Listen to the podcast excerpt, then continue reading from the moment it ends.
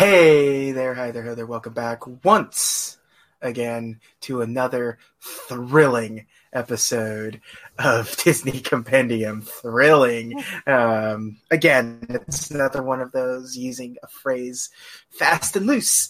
Uh, I am your host, as usual, unlike the last episode where we had some some loser hosting the show what a bum! Yeah, n- never gonna let that guy host the show again. That was that was Good a call. bad show. Yeah. yeah uh, so me, JJ, I'm the host. I am a number one. Uh, and as always, over there, all the way down there in lovely California. I don't know, home of Disney itself. Home of Disney. home of Disney. My good buddy, my good pal, Nick. Nick, how are you? I'm, I'm doing great, JJ. Uh, so it's kind of an interesting topic tonight. Yeah, like uh, I I don't know why we're talking about Atlantis, but you know, I guess it's ironic that we're talking about her tonight. yes, Alanis Morissette. We're gonna. Uh... Hello, JJ. Uh, or Stargate. or Stargate. Stargate. Or Stargate. How how was there a part of you when you typed Atlantis into Disney uh, Compendium, not Disney Compendium, Disney Plus, the show, uh, uh, Disney Plus, where it just brought up the uh, James Cameron documentary Atlantis Rising, and you're just like, I could just watch this instead. I could just watch this documentary about um, going underwater. it, oddly enough, it brought the sequel up first. Their algorithm doesn't take into uh, like because what is it? It's Milo's return, right? Yeah, it looks like. So it, it shouldn't be first still because alphabetically it's still like yeah. Lost Empire or whatever. It should uh-huh. still come before Milo's return, but here we are. Unless it's counting oh, it's probably counting the because it's Atlantis, the Lost Empire, and it's Atlantis, Milo's Return. So it's, it's just going alphabetically and it breaks the entire thing. There's a lot of weird stuff like that when you search for stuff on Plus. Like it's recognizing some O's as zeros and it's just doing some weird stuff that they're. It's called the Disney Decimal System. Yeah.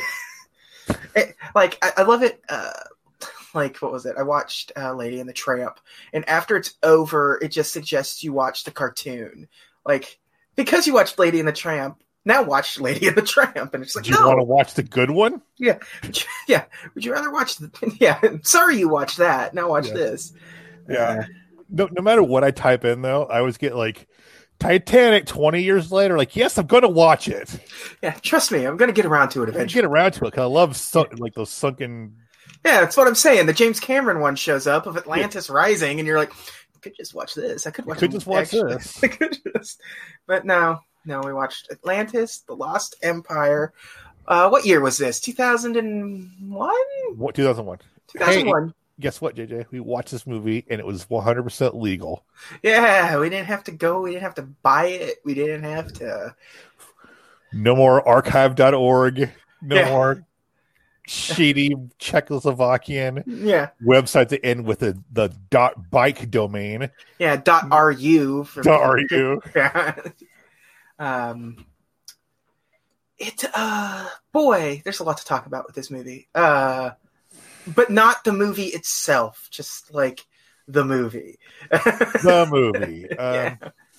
Because okay, uh, the elephant in the room. Uh, uh, we, have mentioned it the last two or three episodes how we just didn't want to watch this movie and we're going to buy it because it is incredibly boring. Yep. there I is. I played Pokemon while I was watching it. There's nothing going on at any given point in this movie. The plot just sort of sh- stumbles to a conclusion. Yeah. it. I mean, it, and we were texting last night. It, like, it has this weird voice cast. Absolutely. It's all yeah. over the damn place. Uh, yeah, I don't understand. Like, okay, let's just go right into the voice cast. Okay, the main character, Milo, is Michael J. Fox. Right. Which I assume because he was under contract with Disney because of Spin City. Yeah. They're like, you're going to do this thing. Yeah, but as I told you, he also got a job offer to do Titan AE at the exact uh, same uh, time. So, like, I'm sure mm-hmm. he got the job. I'm sure he got the offer from Disney because he was working with Disney. And I'm sure he got the Titan AE deal, just because it's like, of course, it's Michael J. Fox. I'm sure you want him in a cartoon. What if, what if, like, uh, originally Eric Stoltz was cast as Milo? I would have laughed. I, I, I, would have laughed if they just cast Stoltz in the sequel. Yeah, with Michael J. Fox because he doesn't return. Yeah, uh, but so no, he left it up to his kid to decide. Like, hey, which one should I do? uh, Titan AE or Atlantis. And uh, there's no good winner in that one. Yeah. I'm sorry. Yeah. So uh, heads I win, tails I lose, kind of. Yep. Uh, cool.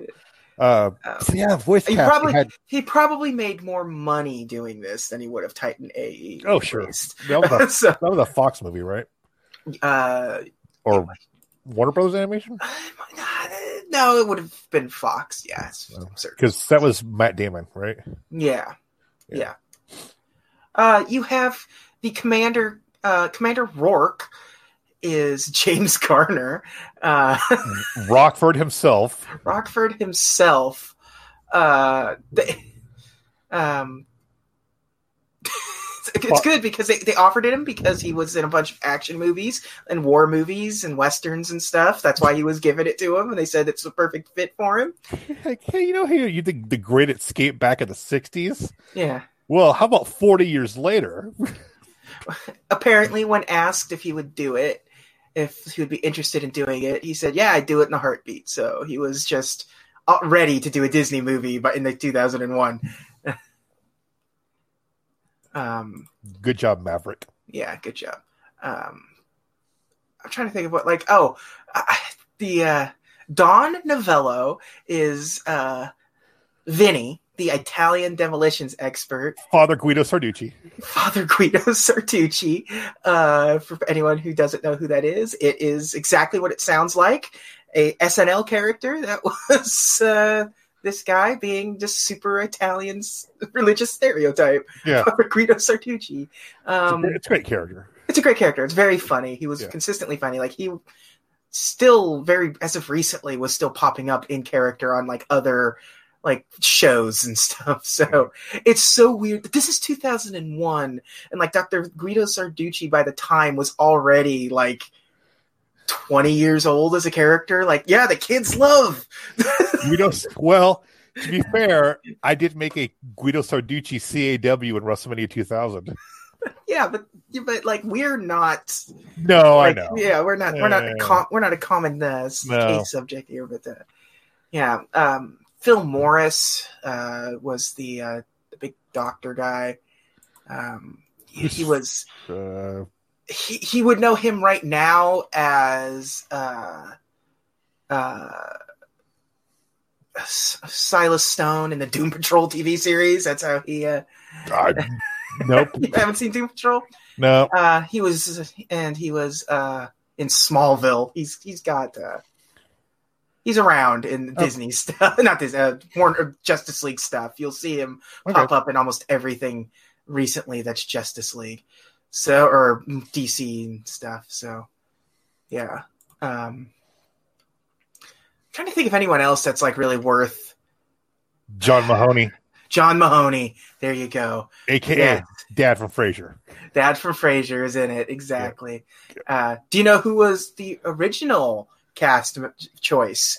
Uh, uh, but then they died. uh no.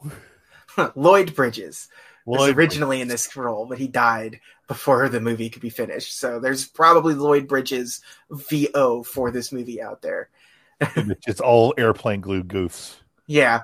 And in his final movie ever, Jim Varney. yeah.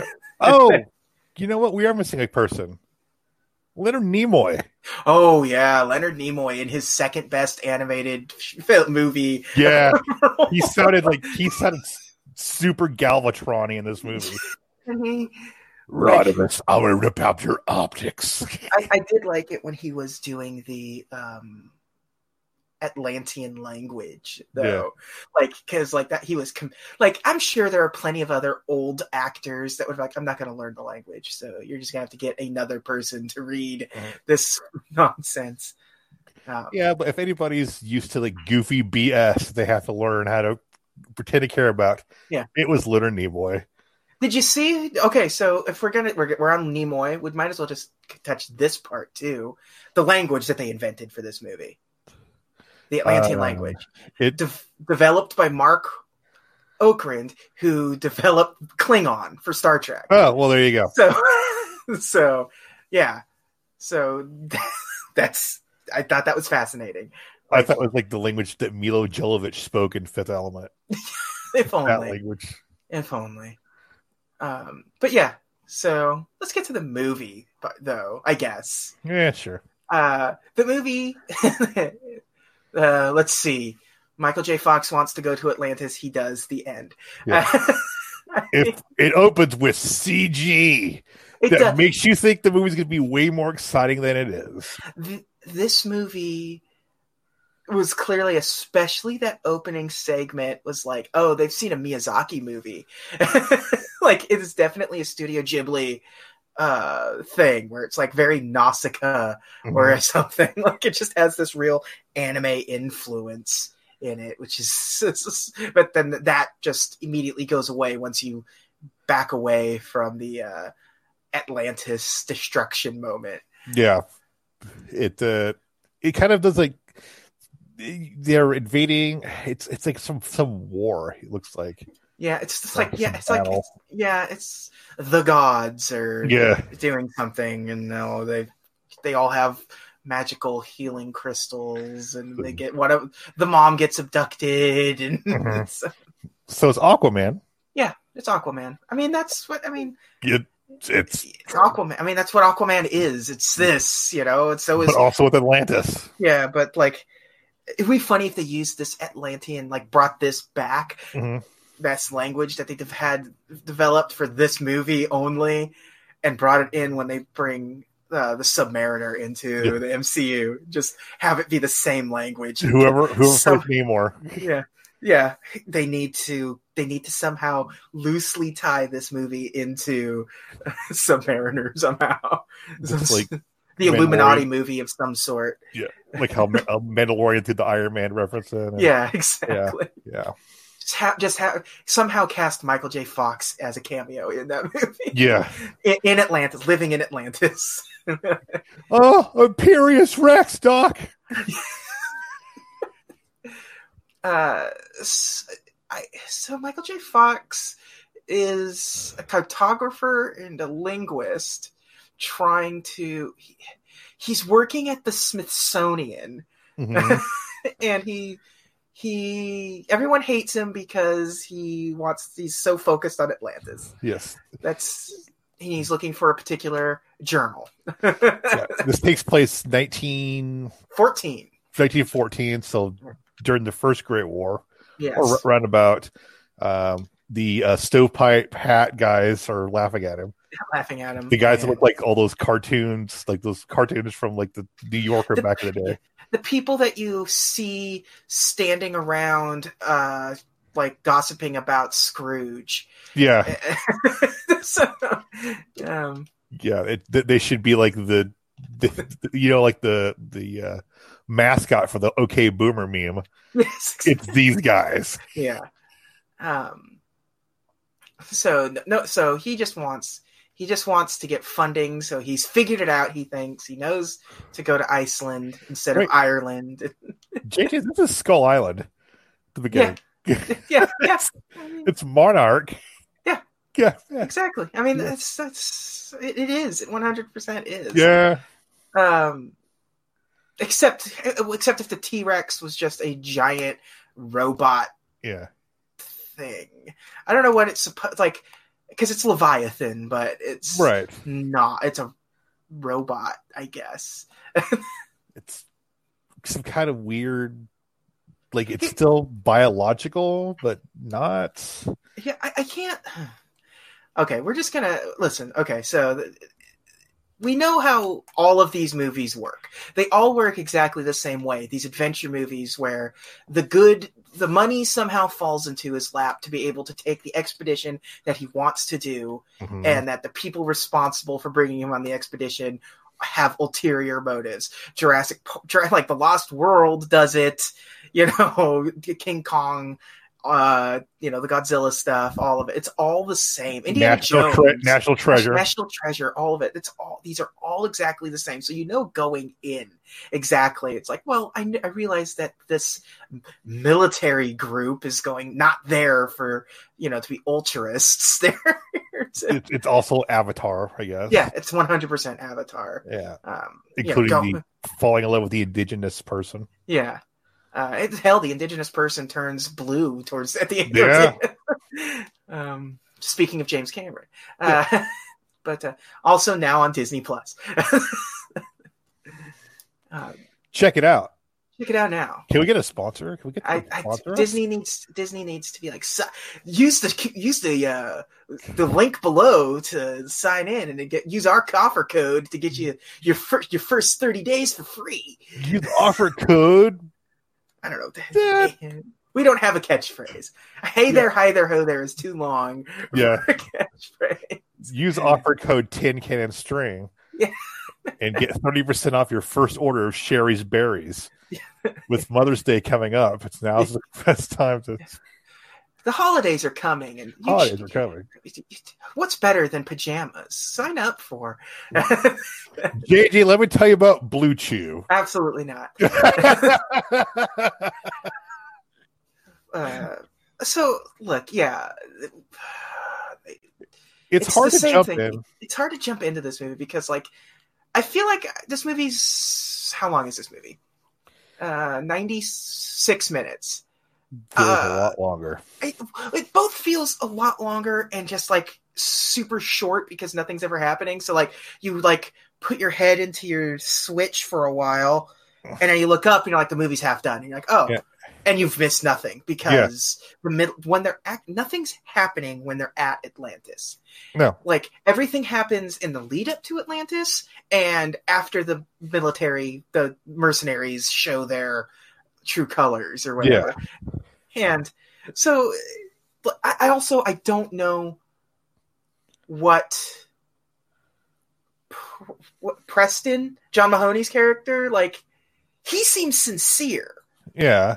And he he's a bit sent, of factor. Yeah, he sent these guys. And when everyone comes back, they ha- they're having this meeting of like what's the actual story behind this? And I'm like, so he knew this was going to happen. Seems like, but also he knew. Like, I don't know what his deal is. Like, like he to- seems he seems like he was didn't know that the bad guy was the bad guy. Like, how did he not think that these mercenaries were going to try to pillage? Right.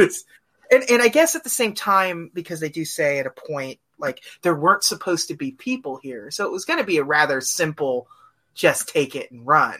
Mm-hmm. But then there's people there, so they, and then, yeah. And then you get the whole like subplot with Milo and his up about his grandfather.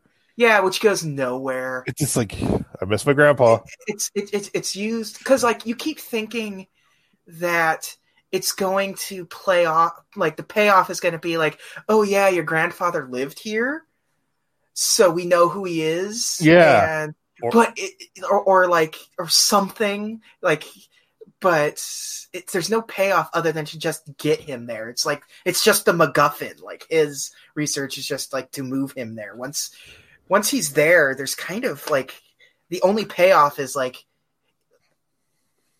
his picture re, like revitalizes him. Yeah. Like I, when the, when the frame cracks at the end, you expect there to be like some sort of like hidden something, you know how like yeah. you poke a picture up and then it unfolds and then there's like a picture of like an Atlantean or something there. Yeah. But no, no, no just a, still a picture. I, like his grandpa sent him his Atlantis diary. Yeah, and his then he brought all the way back to Atlantis, like, and he found this grandfather tied to his chair he didn't. I uh, should have mailed it to the Marx Brothers. He didn't send like he also didn't send it to his grandson. He sent it to John Mahoney. and John Mahoney gave it to the grandson. Like And he's like, Frasier. yeah. you need to find a woman. Frasier, I need you and Niles to go to Daphne. Can you get me another beer? Also, I... Milo, here you go. yeah, it's like yeah, it's very very weird. It, it feels incomplete in a lot of sections. It really like, does. Like this was way. I think I sent you this text message just a little bit ago too. This is way too ambitious for what Disney was doing in 2000. Mm-hmm. Like there's a big story here and there's an interesting story here, but they didn't make it. Like no, they did not make the good story. Like I said, we were just talking about it. Like with the grandfather thing that goes nowhere. Right. Like like if you if you sort of expanded upon that a little more, sort of it's it's it's incredibly cheap to use the destiny thing like well you're actually half atlantean or something you know what i mean yeah. like but also it makes it for a much more interesting story than what they did where he got there was there he got there and it, that's it was there where he thought it was and now the only like like trouble he has is like the one military guy is a jerk or the mercenary guy is a jerk and like and, and, the girl the yeah girl. and the, the girl but yeah the, helga yeah. um but like yeah those two like are there and like the crew just dumps him like a stone instantly like the mer- head mercenary guy like well, it's I mean, if one the one interesting they did do thing they did do is like they didn't make Bile like he's like a genius, but also like really like strong and, and capable. Like no, he's yeah. kind of he kind of sucks. Like yeah. he can't he can't drive stick shift. Yeah, that's a joke at the beginning of the movie. He's yeah. not very physically imposing. Yeah, uh, yeah, he, he's he's he's incredibly average, and that's uh, that's good. Yeah. It's a good, it's a good main character. I'm not gonna have, and I have nothing bad to say about the character of Milo and Michael J. Fox and all of that stuff because it, he did a good job with it. Michael J. Fox isn't really a voiceover guy, so you know it was nice. Yeah. So he, he's he's done one other voiceover thing, and that was much better than this. He's done yeah. two, two technically. We count the sequel. Yeah, incredible but, journey. Yep. Yeah. Um, but yeah, he was much more motivated in Incredible Journey than this. Yeah. But like by this point, he was in like that second half of his career where it was like, well, now I've got Parkinson's and Spin City. Like that's who I yeah. am now. That this is going to be it for me. He knew that his Parkinson's was going to take over eventually, so he was just like he was winding down his career this long ago. Did um, he? He had, had he publicly announced it by that point? I, think, I don't remember. I think if he, if not, he very close. Like he because he'd gotten very good about hiding it until yeah. he couldn't hide it anymore. Yeah, yeah. So it was like so, like, "Hey, listen." Yeah. So like, because yeah. So so we're at the we're in the sort of you know end of his career at this point. So, yeah. Um.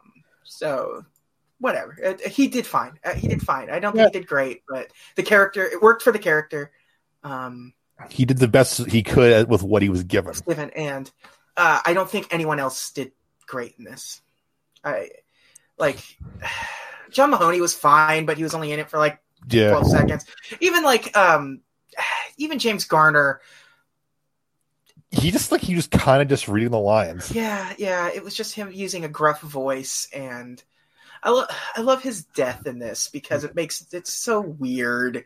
He turns into like a go ahead tell tell how he dies. so after they get, okay, so the because the final act is where everything happens. They're there to get the crystal, hmm. basically. Mm-hmm. But that's really it's kind of the crystal is more of a concept than it is a physical thing. Um, yeah, it's she becomes the energy source for Atlantis. Yeah, like I guess her name kind of tra- actually translates to crystal, maybe. Yeah. yeah. So after she, in order to save Michael J. Fox, she just sort of accepts her fate as becoming one with this thing and becomes seemingly pure energy. Yeah. Like uh it's a very she, cool it's a very cool effect. Like yeah. she becomes when she becomes that clear blue uh being, and she's clearly got a sphere around her as she's walking across the water when the waves are splashing on her and stuff. And mm-hmm. you can mm-hmm. see the water sort of cascade around this sort of uh, uh, uh, invisible girl style force field right. around her. Yeah. Um, it's very cool effect. But then they like, and then she just like gets captured. Like she just voluntarily gets caught. So Rourke, James Garner can like King Kong take her back to uh, America. I'm guessing. Yeah. um, but like, I don't know what that coffin that they've designed to lock her up in. Like, where did that come from? They didn't know that that's what they were going to need. Nope. Good thing we um, brought this. Like, good thing God, we brought this. It looked like it was very similar to like what you would lock, uh, put Captain America in to inject him with the super serum. Yeah. Uh, it, it's just a big metal coffin with a glass window porthole on it so you could see her face. You know, just so you laugh, I guess. Yeah. uh, so the part where they first find that little the, the crystal room, yeah, the floating masks are there. Yeah. And immediately, I just saw the Quintessons. Yes, uh, it's, the only thing I saw. I saw Quintessons, Every, yeah. Yeah, for, that's a Transformers reference for anyone. yeah, uh, they sent like robot sharks after them. Or what was the uh, one of the Celestials from like you know one of the Marvel Celestials or something oh, like that? Oh, yeah, yeah, like yeah, okay, like yeah. the War comic. yeah, um, yeah. So, anyways, she gets caught. She goes into her super soldier coffin, and it immediately like ices up. And so during the dirigible escape, like hot yeah. air balloon escape. Because remember 1914, um, they're like floating up, and through all of the action, the porthole window gets busted. He grabs a shard of the glass. Uh, Michael J. Fox grabs a shard of the glass, slices James Garner's arm, and he immediately just starts freezing and turning into like I don't know what reference to make for this because there's a lot of choices. It, it looked like I, I, know I've seen that that crazy blue yeah entity with, before. Yeah, with like the veins. It like it's like a combination of like uh like the ice golem from Frozen mixed with somebody infected with the uh the virus from Iron Man three. Oh yeah. yeah. So, so it's like this combination of things. Like, like he turns into a monster. They don't like there's no Chekhov Chekhov's gun situation with this. There's no show them this scary ice monster in scene one and have that be the reveal in scene three, kind of like in the final act. Yeah, like they don't really set that up. It just happens, and, and it doesn't kill him, it makes him stronger somehow. Yeah, yeah, no, he became a supervillain. Like for like 30 seconds until he just gets smashed into pieces because he's made of ice. Like, yeah. like it is the weirdest because he betrays uh Hollywood. Yeah. Betrays her. Yeah. I don't know what her name is. Helga. Yeah, Helga. Uh, Helga, who's constantly falling over tank top in this movie, which is weird, dude. Weird. So yeah, so yeah, so, so anyways, everything. So anyways, yeah, that's how he becomes a bad guy. Then it's like, in order to save the princess, he ne- he gets the crystal from Leonard Nimoy, who then dies, and then the crystal goes back and it brings Kida back and but they saved. and he decides to stay behind. Yeah. To to live life in Atlantis. I mean, I that's not. It's it's it's always weird when it's like, nah, I think I'll stay behind. When it's like they choose to stay behind in the past, where it's like, yeah. ah, you're not gonna at least you're staying behind in a place that theoretically was advanced at some point. Right. And because you can speak the language will become advanced instantaneously. So at least like, you're staying behind in a place that'll probably sustain your way of life. Uh, well. It, it wasn't the, the scene where like the the guardians or gods kind of like protect the the city. Yeah. Yeah, with, a dome of that, that, that was kind of a cool looking scene. Yeah, they did some good stuff going on. I'll tell you one thing. I could have done without the character of Mole 100% throughout the what? entire movie. So he was just a lecherous, dirty man? Just a lecherous, gross, dirty man that's like flies are flying around him. He's constantly like digging holes to live in, and he's got like piles of dirt that he's protective of, and he's just kind of, yeah, and he's lecherous, and it's just, I hate it. He's, he's Every time that every time that character was in that was in a scene, I was like, just just please stop, please, just yeah. Please. It's like not much different than like like every time Hop shows up in Pokemon Sword and Shield, I'm like, please just go.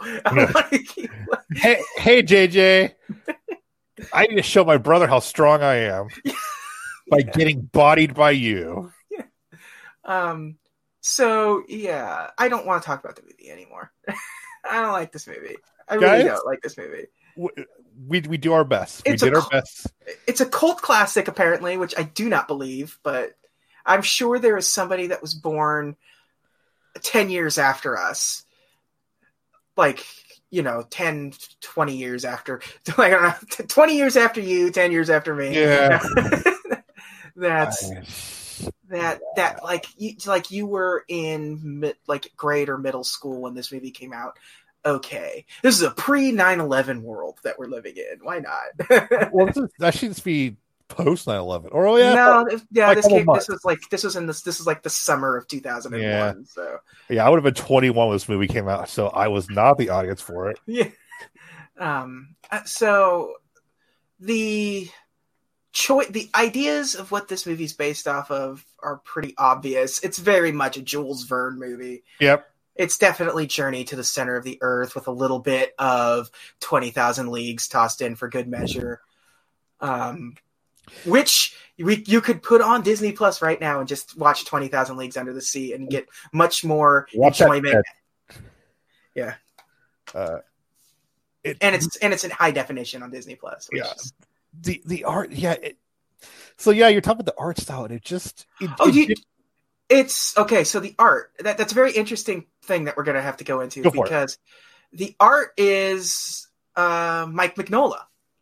Oh, so he's so it, they came to him because they wanted to use his art style. For anyone who doesn't know, Mike Mignola is the creator of Hellboy. Okay, that that answers everything. Yes, it does. It's because it's all square. Mm-hmm. Whenever they do a sh- close up of his hands, it is one anyone's hands. It is one hundred percent Mike Mignola art, boxed off fingers with like the triangular fingernails, and like the whenever they pull anything out, you sort of lose details of some of the characters and stuff. It becomes increasingly more Mike Mignola as time goes on. Weird dark angles. Yeah, yeah. Um, so like even he was surprised when they came to him like I did because he, like I don't think he even thought that he was worth Disney's time. Like I'm just uh, I'm like you know Colt Colt guy. You know that's I'm, um, Hellboy. Nobody. It's not like there's. It's not like at this point there's a Hellboy movie. Like no, there was. I mean, yeah, the comics weren't doing great in 2001. Yeah. Yeah. Uh, but uh, uh, okay, I didn't know he did it, so that makes a heck yeah, of a lot of sense. Yeah, yeah, he was the. Uh, I think he was the. Uh, uh, like he was like there were four production designers and he was one of them. Um, and so like they used his style guide and uh, there's a quote that's really funny that was uh, him. Uh, I was watching a rough cut of the film, and three characters have these big, square, weird hands. I said to the guy next to me, Those are cool hands. And he says to me, Yeah, they're your hands. We had a whole meeting about how to do your hands. So uh, you, the art also reminds me of kind of the uh, don't read it, folks, because it's kind of graphic of uh, the League of Extraordinary Gentlemen comics. Yes, yes. like that same comics, that same kind of just mm-hmm. kind of steampunk, but not yeah. really. Yeah, that, that's why that's why v- Jules Verne is a very good way of putting this stuff because yeah. it's like it is like it has the aesthetic of steampunk without being steampunk for the most part. Like nothing's really steam powered, but it's all that sort of like mechanical moving pieces and things and a little bit of hr giger in there maybe yeah yeah, yeah. Um, they did a pull out shot at the very end of this movie just before the title card and apparently according to the animators uh, the the most difficult scene that has ever occurred in Disney animation at the time. Well, they're showing like the whole the floating city yeah. and the, the guardians and the yeah people flying on the skiff raiders and yeah. Here, I, I, have to. I copied this down word for word because this is like it goes into like this technical thing uh, that is so crazy. So the scene begins with one 16-inch piece of paper showing a close-up of Milo and Kida. As the camera pulls away from them, to reveal a newly restored Atlantis, it reaches the equivalent of 18,000 inch piece of paper, composed of many individual pieces of paper, 24 inches or smaller. Each piece was carefully drawn and combined with animated vehicles simultaneously flying across the scene to make the viewer see a complete integrated image. So, uh, I, yeah. Whew you were you weren't kidding about them being overly ambitious for this movie. They were way, yeah, this movie was way too ambitious for what Disney was capable of at the time. Yeah. Um, this was a movie that should have come out now ish, if anything, and you'd be CG. it like, you know what? If the movie was made now, I think it'd probably be okay. Yeah, yeah, yeah I agree. Uh, there's there's like I think with especially like with the people in charge of the animation studio now and the people like they would have as writers and stuff would probably be able to handle this movie better than like I than Joss Whedon. I I know that's super weird because wasn't he doing uh astonishing at the time? No, he wasn't. 2001. I mean, no, no. he's still doing both the Angel comics. I think he's still doing and TV shows actually. Yeah, yeah, but like he's oh he I mean he he's been a writer like he's on Roseanne yeah. and everything else, but yeah, you you think oh hey that guy's a pretty good writer. Yeah. Mm. Nah. Mm. But this is Disney writing where you know you do the first draft and then it goes. Com- you know, by the time it gets to the last person doing the thing, it's almost a completely different movie. I mean, we talked about it with Dinosaur, how it started off as like this thing and ended up becoming what we got. Yeah, we'll Wilmer Sweatbox were like yeah, two guys were like Yeah, it was just two men. It's just ruined an entire movie. Yeah. um, for reasons they can't, they could never explain. Yeah. Apparently, this movie features 362 digital effects shots. I believe it. Yeah. Um, yeah, I don't know. It, it, it looks. I mean, it looks nice. Yeah that's that that's that's what I will say about this movie. That that's the biggest compliment. It looks cool. It's it does. pretty cool looking movie for 2001. 2001, yeah, yeah. I'm I'm there. For, I'm here for like when you when you take into account that is that the art is Mike Mignola, it is just sort of like hybrid of traditional hand drawn animation and CG. It's if I recall, I think this movie is like like filmed in like 70 millimeter or something like okay. which is also crazy for the time like there's no need for that and everything again super super super ambitious for disney yeah and they didn't pull it off they did not it just it, it seems like the efforts could have been used in, in a better project yeah because coming up we're like oh if they had just um yeah this so, one thing. So yeah, Joss Whedon started work on it, but he he was working for Disney at the time, and so uh, the person that ended up uh, working on this movie was the person that wrote. Eh, he was a writer on uh, Hunchback of Notre Dame. Oh boy, Tarzan. Oh good lord. He would go on to write, be a writer for Brother Bear. Mm-hmm uh, the Batman Year One comic, or not comic movie. Okay. Yeah, and like, and uh, he was also uh, he's given the story credit for Gorillas in the Mist, and Eight Seconds he's a writer for. so. the uh, well, that's a, that's a heck of a resume yeah, it, he just his career is just kind of all over the place. Uh, Release the Whedon cut. Yeah, he. Oh boy, now he's he's kind of trapped in uh, uh, like China film territory. Wait, literally or figuratively? Figuratively. Okay. His, his, his upcoming movies to be announced, Untitled China Project, and and something called Beijing Safari, which I don't know what that could. Starring Donnie Yen. Unproduced, unproduced features, uh, Godzilla two, from that, so a sequel to the original God, the uh, Godzilla ninety eight. Wow. So I'm glad he's out of work. just, you know what? You, try, you just keep him, China. You're good. Yeah. yeah. I mean, he worked on Teen Titans Go and and the and the recent Thundercats of revival. So, and my and my best friend is a vampire from 1987. Oh, so, wait, is that he work on that? Or are you just throwing an in, in a, in a No, he worked on that. He was a writer. Oh, associate, He was a writer and associate producer for My Best Friend Is a Vampire. Oh, I just thought you were just like giving us a little yeah. backstory, like My Best Friend's a Vampire. Also, yeah, coming next week. Listen to that podcast now. Best Friend's a Vampire. So that's Tab Murphy, by the way. That's who ended up finishing this movie. Oh man, more like, the, more like Shasta Murphy. the first draft was 155 pages. Good lord! To put that in perspective, a typical Disney script is ni- like draft is 90 pages. so there's a there's a whole different movie here yeah, wow. Ah. there's, there's some editing that needed to go on in that movie. Oh, jeez. When the first two acts were timed, it was at 120 minutes. Oh my god!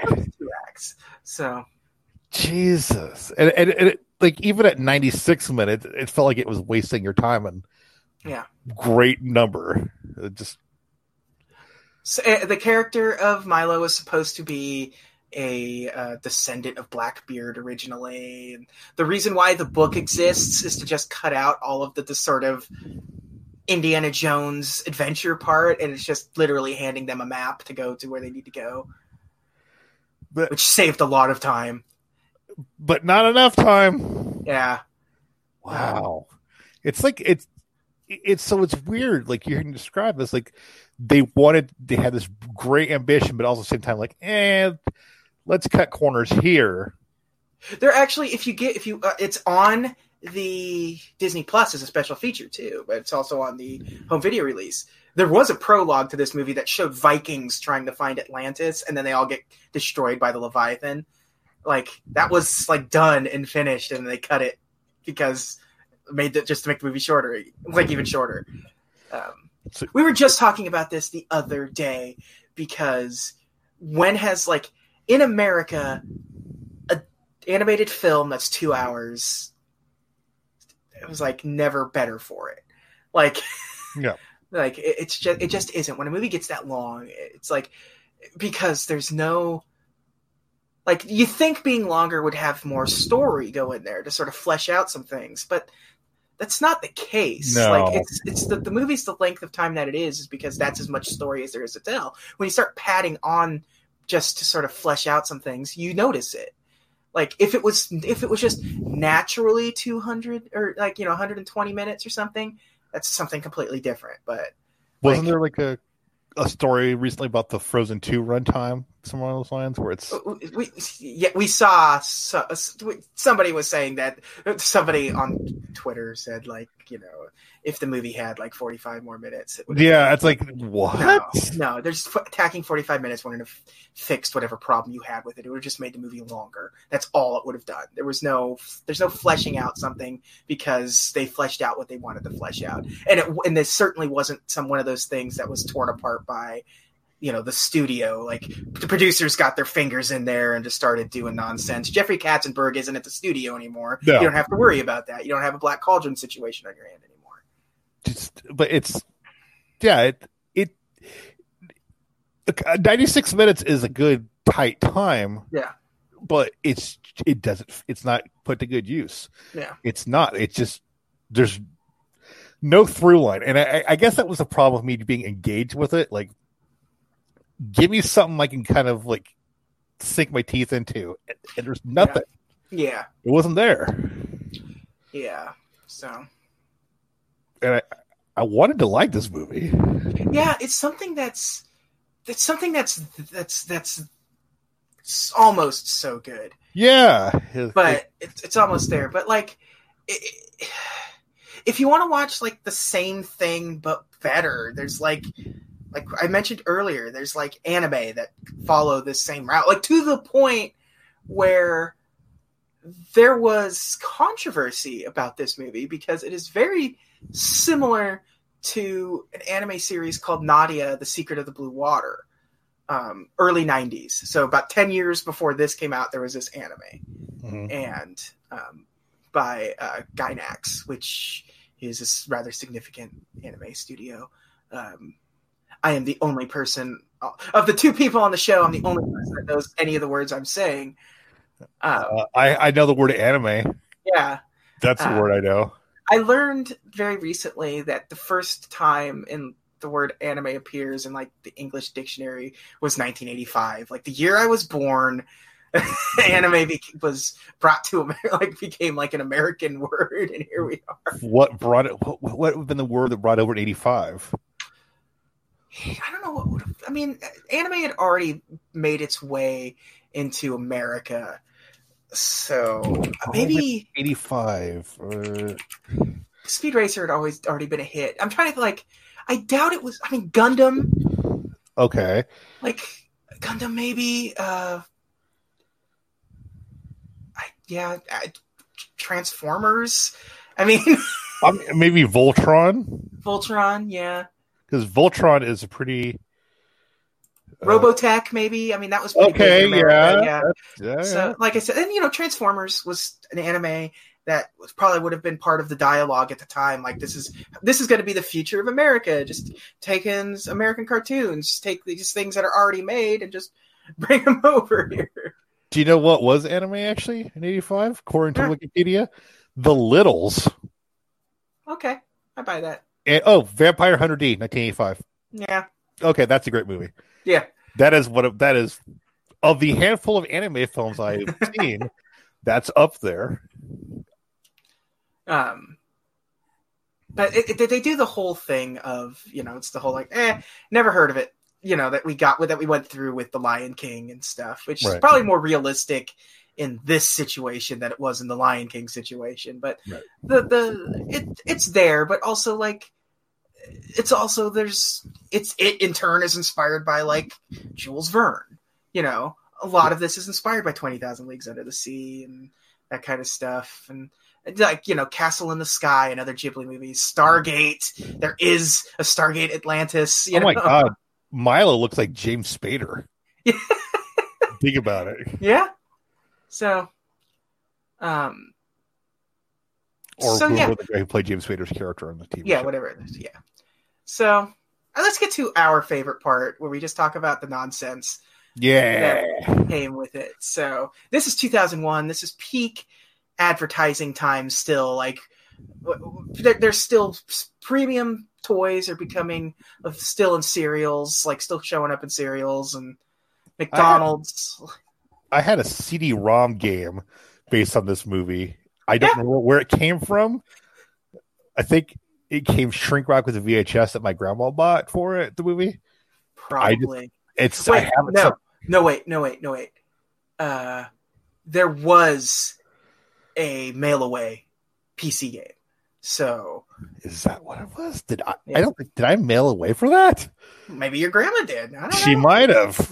it's like so it, it because this movie this is 2001 and disney is finally getting into the internet game so i think i don't know did go launch it around this time now you have to look that up disney go no yeah well go.com uh, was oh. disney's like thing that they were like it was going to be like their like they wanted it to be like you know their yahoo maybe kind of because was like a homepage and when did you, so Go launched in 1998. So it's, I mean, yeah, okay. So because because I remember like something with like the the later like the 90s soundtracks from things.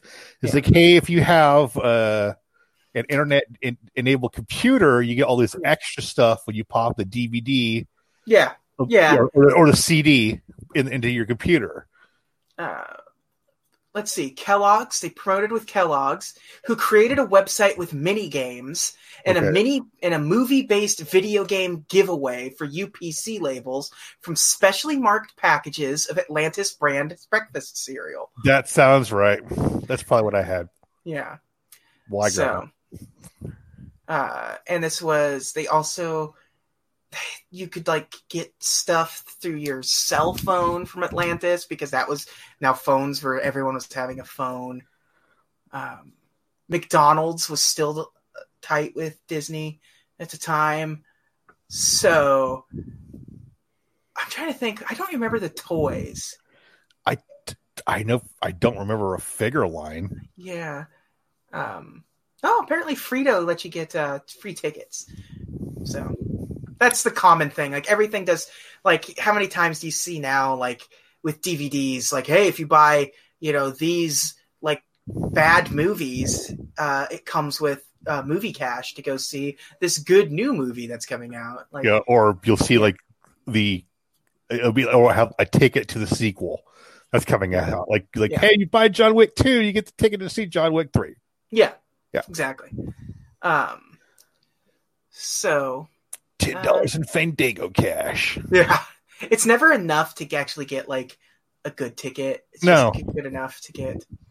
Uh, I have it's, to look up. I have to look up something real quick while we're doing this. But yeah, it was never. Uh, supplement your movie going experience. Yeah, I I, I I, I think I used it. I used it once. I think ever yeah, so I don't think I've ever. Is it Fandango or is it Atom tickets? It's one of the two. It, I think it depends on who's the one giving away the tickets. Yeah. I think it was Fandango because I remember I got a free ticket to see Wonder Woman, but I had already saw it, so I gave it to a coworker. Mm-hmm. Um, I need to see when a certain movie came out. Um, so let's see. So that came out in May and Atlantis came out in June, about a month later. Okay, so there's my there's there's that. So back to where we were at. Yes. Uh, so, um, if I can actually remember going back to where we were. Yes. So the movie came out in June of not 2001.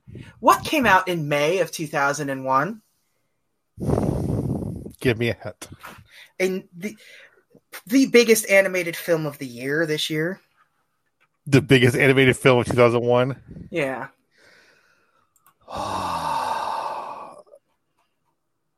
don't know. You don't know? Well, I'm trying to think. I don't know what you're. Okay, give me another subtle hit.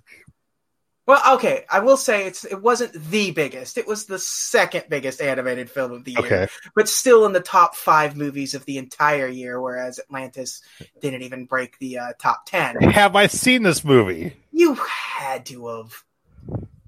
Do I like this movie? I don't know. I, we've never talked about this movie at length for any real reason. Give me one of the voice actors for the movie. Eddie Murphy. So- so it would have been wasn't Mulan, obviously. Wait, what? What does Eddie Murphy do a voice for? Mm, Mike Myers. Oh, Shrek. Mm-hmm. Shrek came out 2001. Okay, yeah. Shrek came out a month before. To answer that question, yes, I did, and yes, I do. Yes. So, um, this movie already wasn't going to have a good good time. Uh, Shrek was a monster hit, literally. Shrek, Shrek was yeah, uh, uh, and it and it had layers, unlike this movie. Much like yes. Um, so yeah, and it was CG. It was really, really good CG for 2001. And like, uh, what else? Another like crazy movie was like people thought that Lara Croft was going to be a huge hit too. Then it was coming out around the same time. Uh, not true. Uh, and it was seen at the time that a CG movie was more likely to attract an older audience than a hand drawn animated film. And the two, the two highest grossing animated films of this year prove that 110% because you have Shrek and you have Monsters Inc. So. uh, wasn't The Matrix also this year, too? No, no. Matrix was um, 90 like 2000 99 2000 okay i can remember like 2001 actually being a pretty solid year for movies oh yeah we, will get to it for oh yeah i'm just thinking for sure yeah matrix is 1999 okay um, uh, we'll get to the top 10 movies of the year yeah. in a bit uh, i'd rather see monsters inc oh yeah monsters i love Inc's, monsters inc monsters inc's great yes um I still love that movie. The Aquarium of the Pacific loaned a variety of fish for the uh, for a display at the El Capitan Theater for the uh, the world ride with the for the yeah uh, the wide world premiere of this movie. Uh, so yay, yay, we got fish. Yeah, it looks like Troy McClure's house. Go there. Uh, Thomas Schumacher, who was the president of Walt Disney Feature Animation at the time, that after it was guy. released, and it uh, uh, was basically uh, it was in theaters for 25 weeks and grossed over 186 uh, million dollars worldwide. So a pretty weak box office for a Disney film. And he says it was a, it seemed like a good idea at the time to not do a sweet fairy tale, but we missed. Yes, you did, Tom. Yes, he did. He was one of those two guys in uh, yep. right? Absolutely. I knew I knew that name. Like that dopey idiot. Yeah. Uh, this was back at the time where DVDs were still doing that. You get to choose. Do you want pan and scan or do you want anamorphic widescreen? yeah. Get widescreen for love of God. Yeah, thank God we've moved away. But, yeah. The, but there's black on the side of the. I can't see everything. it doesn't. It's not filling the whole screen. Yeah. So forty nine percent on Rotten Tomatoes. That seems high. it's 52 on out of 100 on Metacritic. That also seems high. Uh, if you want to think that's high, uh, according to Wikipedia here, Cinema Score polls uh, did a poll of uh, cinema viewers, and it's ranked in A on an A to F scale. So, okay, now was this one of those theaters they serve alcohol? Uh, it was a mixed bag with, I mean, the 49%, 50%, really. Let's just say what it is 50%. So it was split basically right down the middle. Uh, Roger Ebert, what do you think? What do you give it? Uh, I want to say he liked it. Yeah? Yep. Uh, he had a four star scale. What do you think? I think he did. I think he might have gone two and between two, two and a half or three? Three and a half stars. Holy crap! yeah. I, I, when I say I thought he liked it, I mean he thought he loved it. Yeah. Uh, clean, bright visual look, classic energy of the comic book style. True, I will give him that one hundred percent. Visually, yes, he gave particular credit to Mike Mignola, um, but and that the final battle was very good. I'm like, well, yeah, okay, I'll give you that. A little, but yeah, I guess there's, but there's a, but there's like 90 minutes more. That's not that final battle. Yeah. No. That just, wow. Good God, yeah. Valley the Dolls. What's wrong with you? Yeah. Um, and, and, and a major problem people had was that this movie did not seem like it was for kids. It was marketed towards kids. It's animated. All of everything there had this like kid appeal, but the movie itself and I would agree would be incredibly boring for a kid because there's no there's no real comedy really. My kids like, give a damn about this movie. Yeah, I mean, like the funniest character in the movie is like Father Guido Sarducci, like or the cook, or the cook. Yeah, Jim Varney.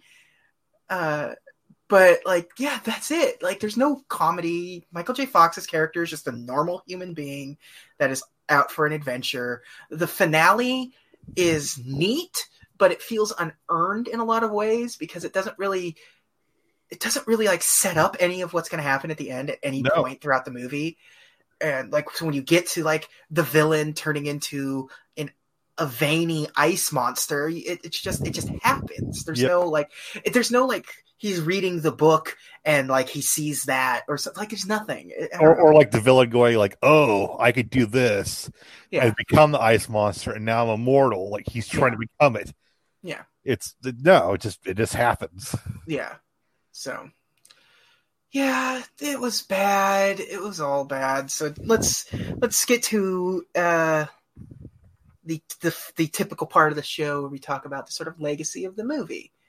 Um, a very interesting legacy. One thing that's funny to me is a dip, is the theme park legacy, which we'll get to in a second. But Nick, we already know the answer to this because we mentioned it at the top of the show. Was there a sequel? There absolutely was.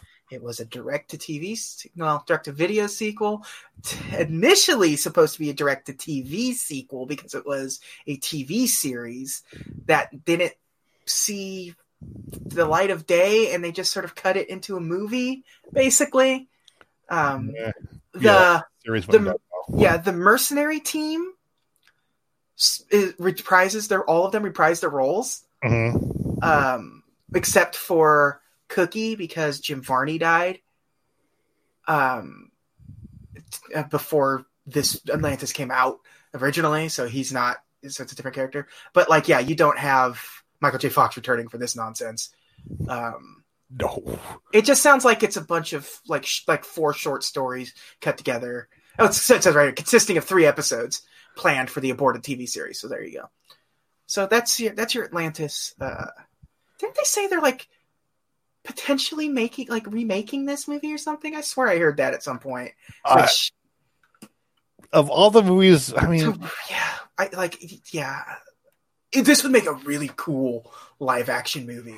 Yeah, like if you did it twenty thousand leagues under the sea style, like make a Jules Verne Atlantis, you know, something, something, or something in the vein of like that Jungle Cruise movie that's coming out, or Jumanji, or some sort of like adventure so you want the Rock to be Milo, uh, or or the Rock to be James Garner's character? I want the Rock to be James Garner's character.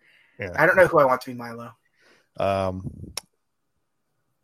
um, I don't know who you who would you have in that role? Like a skinny glasses wearing man. Oh, well, they don't have to be default have glasses. Like,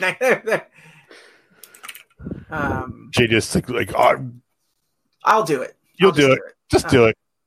Why not just do like uh uh, Nathan Fielder. There we go. Like it's like Nathan for you is the.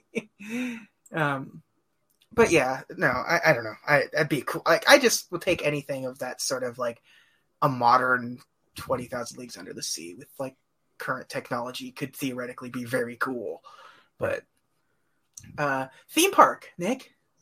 There has to be theme park stuff. There's not a theme park stuff. There was almost a theme park stuff what do you think the almost theme park thing was?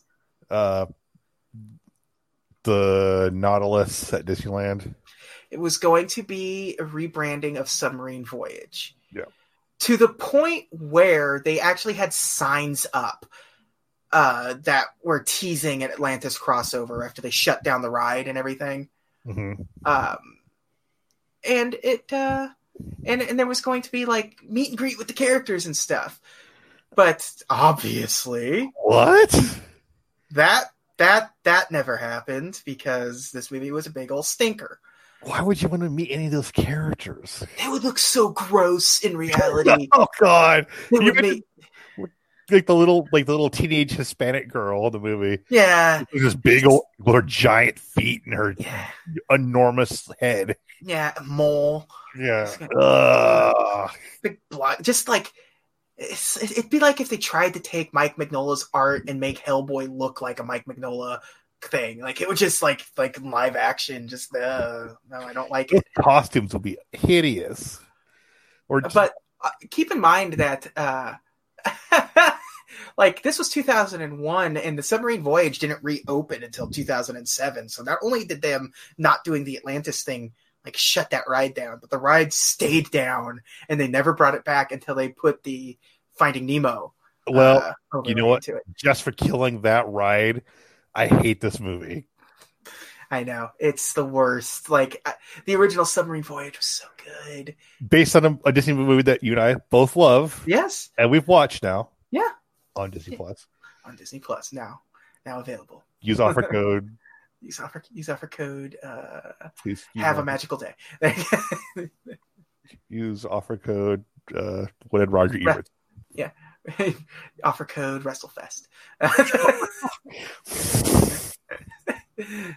uh, don't care about soundtrack in the slightest. There wasn't one. There wasn't. Well, there was, but because like the main song, it was performed by Mya who we know from the song Ghetto Superstar. That is what you are. That is what you are. Um, I just, why did I look her? I looked her up very recently. I can't remember. Were you, were you were you looking up Queen of the Damned info? No, close, but uh, are you the one? Yeah, I don't know. Yeah. There was there was something I looked up and I don't remember because I like wrote a song for something. I don't know. It showed up in like oh filmography. This should answer my question, right? No, no, nothing. No, nothing. I don't know. There, there, something came up where I was like, oh yeah. Uh, she played herself on the 2011 episode of WWE Monday Night Raw. Mya did. Oh, that's where that's why I looked her up because she is the Bond girl and wrote the theme song for Everything or Nothing, the 2003 James Bond video game. I was like, like isn't Mya dead? I thought she died. Uh, oh, serious? I thought she's dead. No, no, no. Are you, are you sure? I'm I'm sure. I, I I, mean I I don't remember. Or am I thinking? No, I'm thinking of Aaliyah. Aaliyah. That's who I'm thinking. Uh, Okay. Oh yeah, because you mentioned uh, and Bammed earlier. Yeah, yeah. I picked I, up on I, it then. I got the, the, the as mixed yeah. up. Yeah. Yeah, Mya is the one who uh, did song with Ja Rule. Yeah, give me I, the, I, for whatever reason the Everything or Nothing theme song for that James Bond game has stuck in my head than more than any other Brosnan era Bond theme. What? and I don't. I could. I probably because I played the game a lot, and I just mm-hmm. started playing that game again because I picked it up again. and so, like, it's a good jump bond theme. Dang it! Yeah, I I was thinking of like uh recently. You remember how when they did Goldeneye for the Wii?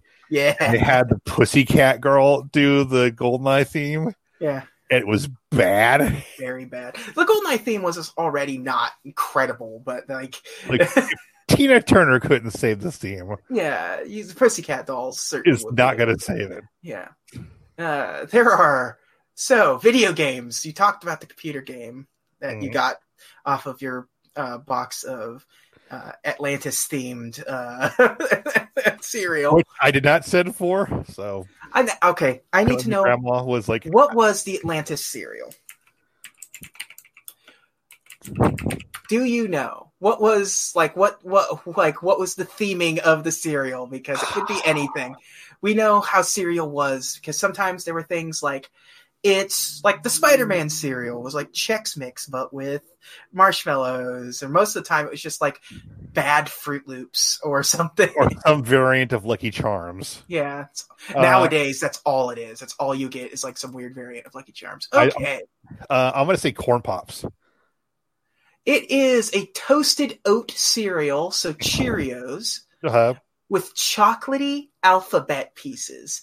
So what? So what it is, it's basically Cheerios with little triangular Rosetta stones of like their little chocolate triangles with Atlantean uh, alphabet on them. So it's basically Cheerios and chocolate alphabets. It's exactly what it is. Okay.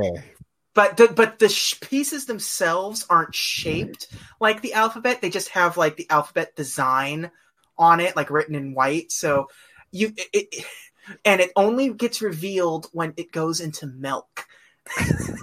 so they're the they're the un they're po- they're they're literally Unown from Pokemon. It's the entire alphabet's in there, and listen, uh, listen there's only one time I ever want to like like have an adventure at breakfast time breakfast time and they don't make the dinosaur egg oatmeal anymore oh here's the uh, atlantis toys for uh Every oh, I definitely okay.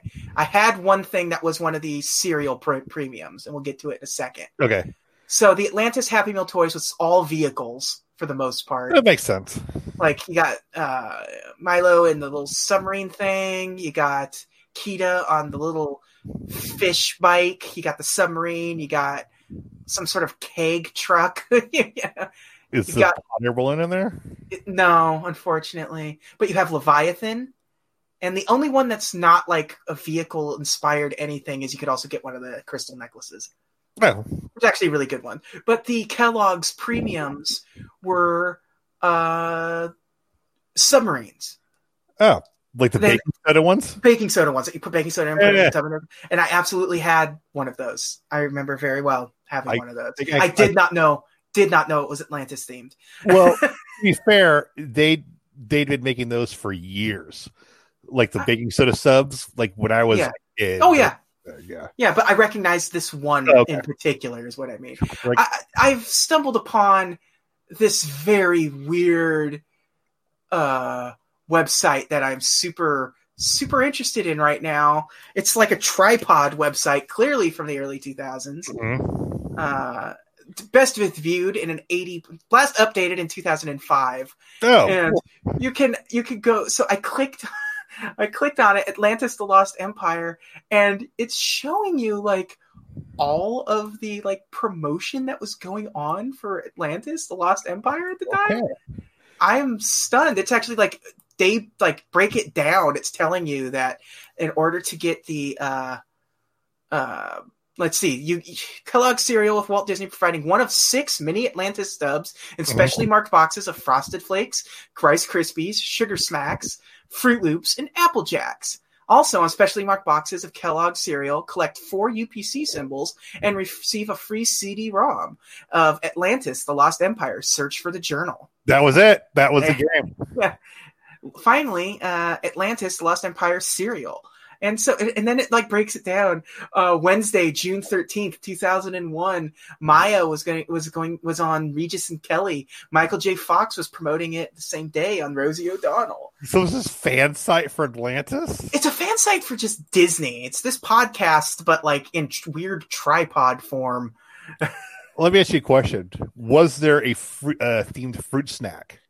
I doesn't look like it based okay. on this. All right, because I that would have been a time like, oh yeah, Atlantis uh, fruit snacks. E E apparently aired a behind the scenes look at it on uh, June 10th and June 11th at three o'clock in the morning. That's a good time for that. Who's doing this research?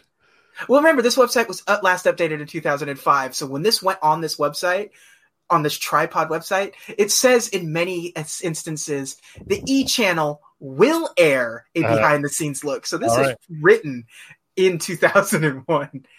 Uh, well, any day now, that's going to yeah. run. Yeah. Uh, the Disney Channel. Make sure to tune into the movie Surfers uh, to catch oh Disney oh Inside God. Atlantis. Movie Surfers. The movie Surfers. I remember my sister used to watch movie Surfers all the time. Wow. Notes found on Cinescape, which I very much remember Cinescape.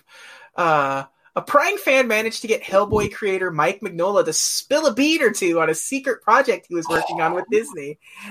Oh, I'm now all in on like this wonderful website that hasn't been updated in like almost 20 years. Can we? Uh, I wonder are, are these does this guy exist somewhere? This person exists somewhere. If, he's squatting on the URL, are you gonna try to buy it from him? No, it's it's a tripod website. I'm okay. not squatting on anything.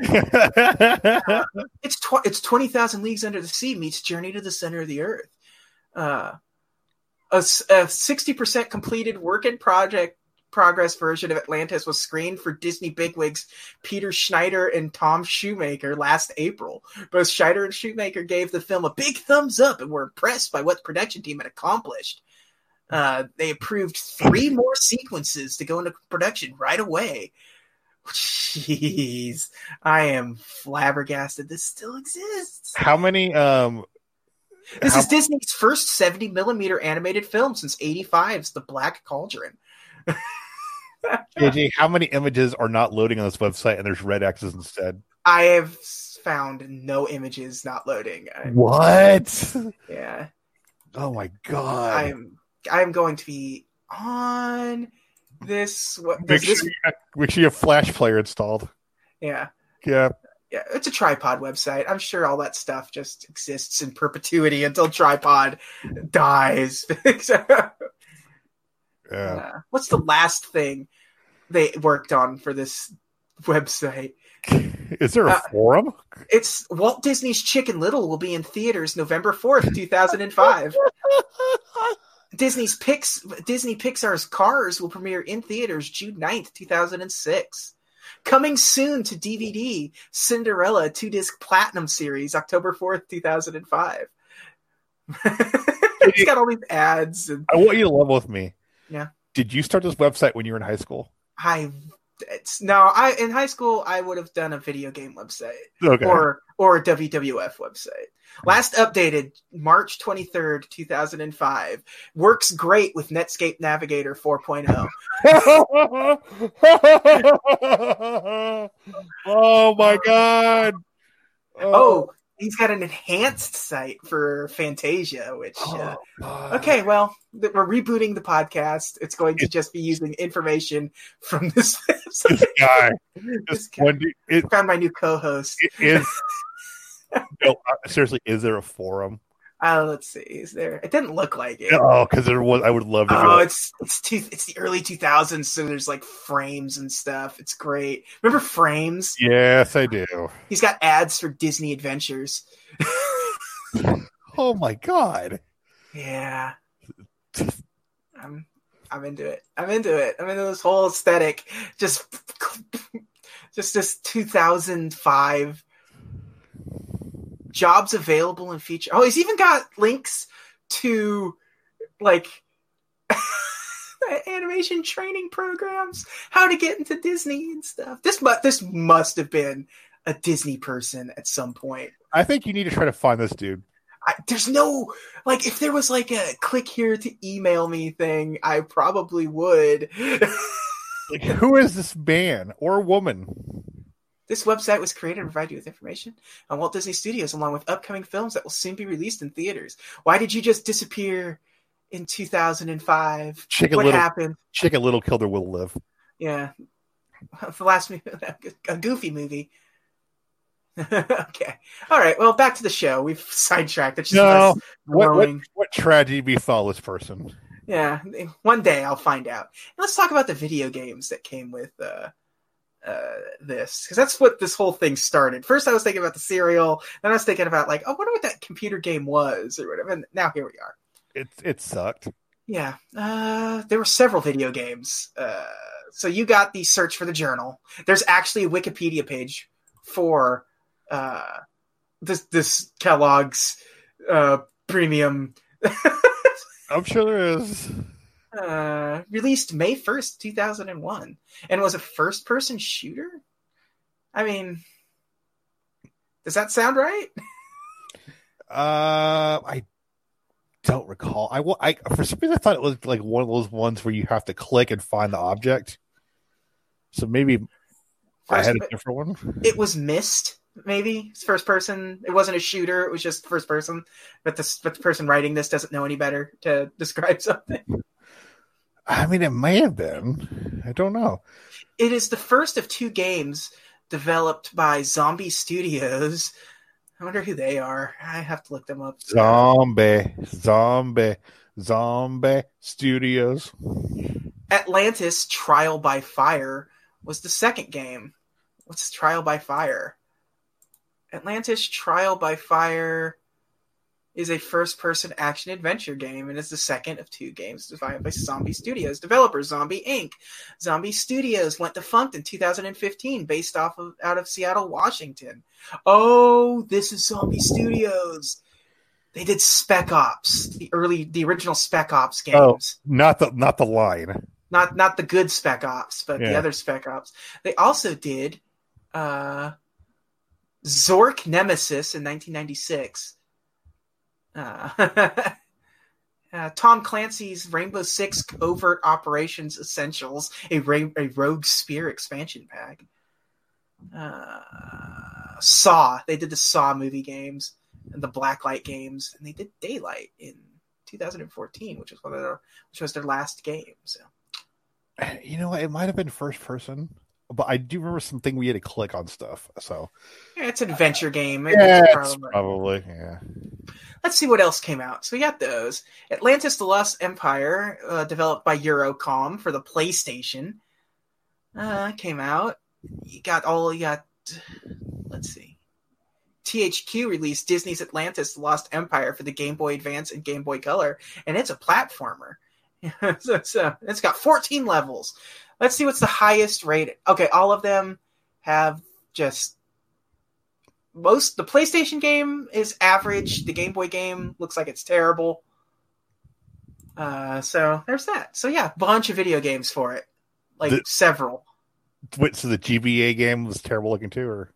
Yeah, it doesn't even look great. It just, very simple platform. That would have been, that would have been early GBA. That would have been early GBA game. Yeah, because the GBA came out in 2001 at around this exact same time. So it's a bit it of a came out, title, right? Yeah, it very well could have been. Uh, wow. Yeah, because this the GBA came out in America in June of 2001, and so did Atlantis. So yeah, that would have been a launch. Uh, this is a launch title. I'm gonna. It's launch window for sure. Man, can you imagine making that choice? Oh, I need to, now. I need to look up what was the Game Boy Advance launch titles. Uh, uh Mario Advance, right? Basically, Mario Two. Yeah, which was a really, really good. Uh, oh, here's an IGN article that tells you what the launch titles are going to be for it. Super Mario Advance, F Zero, Army Men, High Heat Baseball, Tony Hawk, Dodgeball, Fire Pro, Top Gear, Tweety, the Magic Jewel, Fortress, Pit. So it wasn't a launch day title, but it was close enough. That Tony Hawk game was actually really good. That Tony Hawk game was great. That Fire Pro game was great. Dodgeball Advance was great. The launch, most of the launch games are really good. I, I, you know what? props to Pitfall, The Mayan Adventure for just kind of always coming out. Yeah. like it was just like it, like it was on every system that they could get their little grubby fingers like, in. We're gonna make Pitfall Harry a thing again. Like, yeah. Uh, I remember renting that game a lot, mostly because um, I also liked playing the original Pitfall. Mm-hmm. And at the time, for someone like me, that was one of the easier ways. You got like two games in one. You got to play Pitfall and you got to play yeah the original, the original Pitfall. Yeah, yeah. So, wow, that was fun. Yeah, I, I do. I did like Mario Advance. That's very good. It's that, a, whole, it's, that whole series is very good. yeah, it's like it. It it kind of looks like the All Stars version, but a little bit better. Yeah, I, I wouldn't say a little bit better. It looks better than the All Stars version, honestly. Yeah. And I think it, it plays better. The physics are better in it than the All Stars one. The All Stars ones have some weird. The, well, they all have. They on. all have the. Don't they all have the uh, Mario World physics? Is that what it yeah. was? Yeah, I believe so. Yeah. Yeah, and so okay, and so it's not Mario Two now. Yeah, uh, Mario AKA, Cast. one, of the best Mario's. Nintendo Compendium. Here we go. Doki Doki Panic. yeah, just go through all the nonsense that. So, like we were talking about earlier, so this movie came out in June. When what day? Uh, June fifteenth, two thousand and one, which is four days after the GBA launch in North America. Okay. Uh, its budget was between ninety and one hundred and twenty million dollars so made had some money back. And it made 186 million eh, worldwide. Yeah. So uh, ah. sixty million dollar profit, which eh. yeah. eh. 2001 though, uh, absolutely fantastic year for movies, honestly, yeah. and not just not just uh, not not not just being a smartass here. Like there were some really good movies that came out this year. So let's go with the top ten highest grossing movies of 2001. Okay. Uh, what What's number one? Well, it's it's not Shrek, right? No. Uh, Harry Potter. Yep. Harry okay. Potter, and depending on which side of the pond you're on, it's either the Sorcerer's Stone or the Philosopher's yeah, Stone. The first, the first Harry Potter. The first Harry Potter, 976 mil- million worldwide. That was a Christmas movie, I believe. Yep. Yeah. Number two. Uh, Shrek? Nope. Oh, can I tell someone? An equally massive franchise. Like it's a franchise film. Not franchise in like ongoing franchise, like, but it it started a franchise.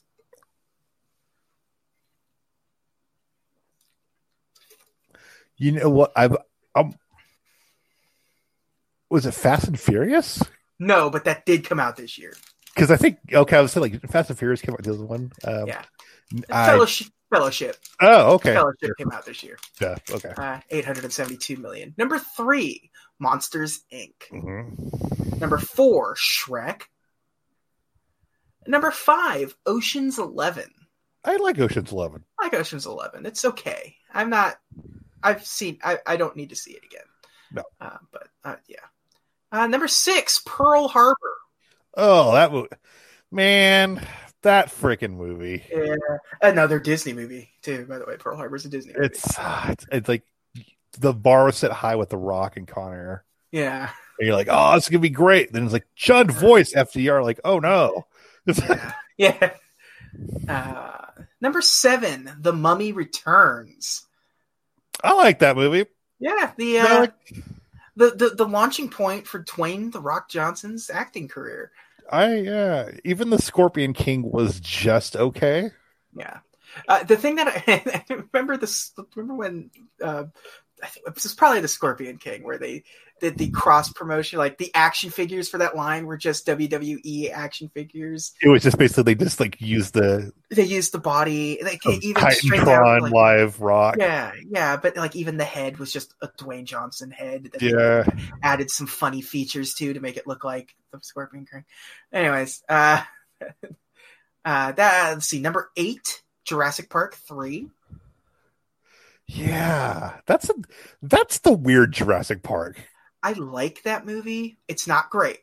Uh, but the thing that I like about it is that A, it's short, and B, it's just an action movie. It just kind of starts off fast and kind of keeps going until it ends. And, and Alan Grant's in it. Alan Grant's in it. He's it's, back in it. And William H. Macy is in it as like oh, as a very as a very bad father.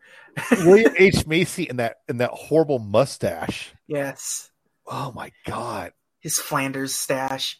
Yes Number nine, Planet of the Apes.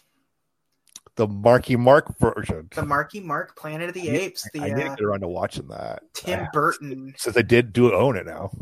Yeah. Yeah. And I, Disney owns it too now, so it'll, oh, it'll, never get released again. Uh, yeah. where Cornelius is the uh, gets replaced replaces the uh, Lincoln yeah. Oh, yeah. Yeah. It's a uh, that's a an it's awful weird movie. That's a super weird movie. And it's much- it's you could you it, it just it, it's funny because it's the least Tim Burtony movie of all time, but yeah. also also incredibly Tim Burtony still. Where it's of its own butt the whole time. Yeah, yeah. Uh, it really loves its aesthetic. Yeah. what does this movie have in common with the Scorpion King? What does it have in common with the Scorpion? Michael King? Clarke Duncan. That's true. Yeah, that is true. Uh, and rounding out the top 10 movies of the year, Hannibal. Oh, okay. Yeah. Uh, one of my favorite movies ever is on the came out 2001 actually. Yeah. Training Day. Training Day. Great friggin' movie. Great. Uh, let's look. Let's look at the Academy Awards. Best film of the year. Uh, boy, I couldn't hazard a guess. A Beautiful Mind. Oh, that was this year. Okay. Yeah. Uh, Ron Howard won for Best Director. Denzel Washington won for Training, for training Day. Day. Yeah. Halle Berry won for Monsters Ball.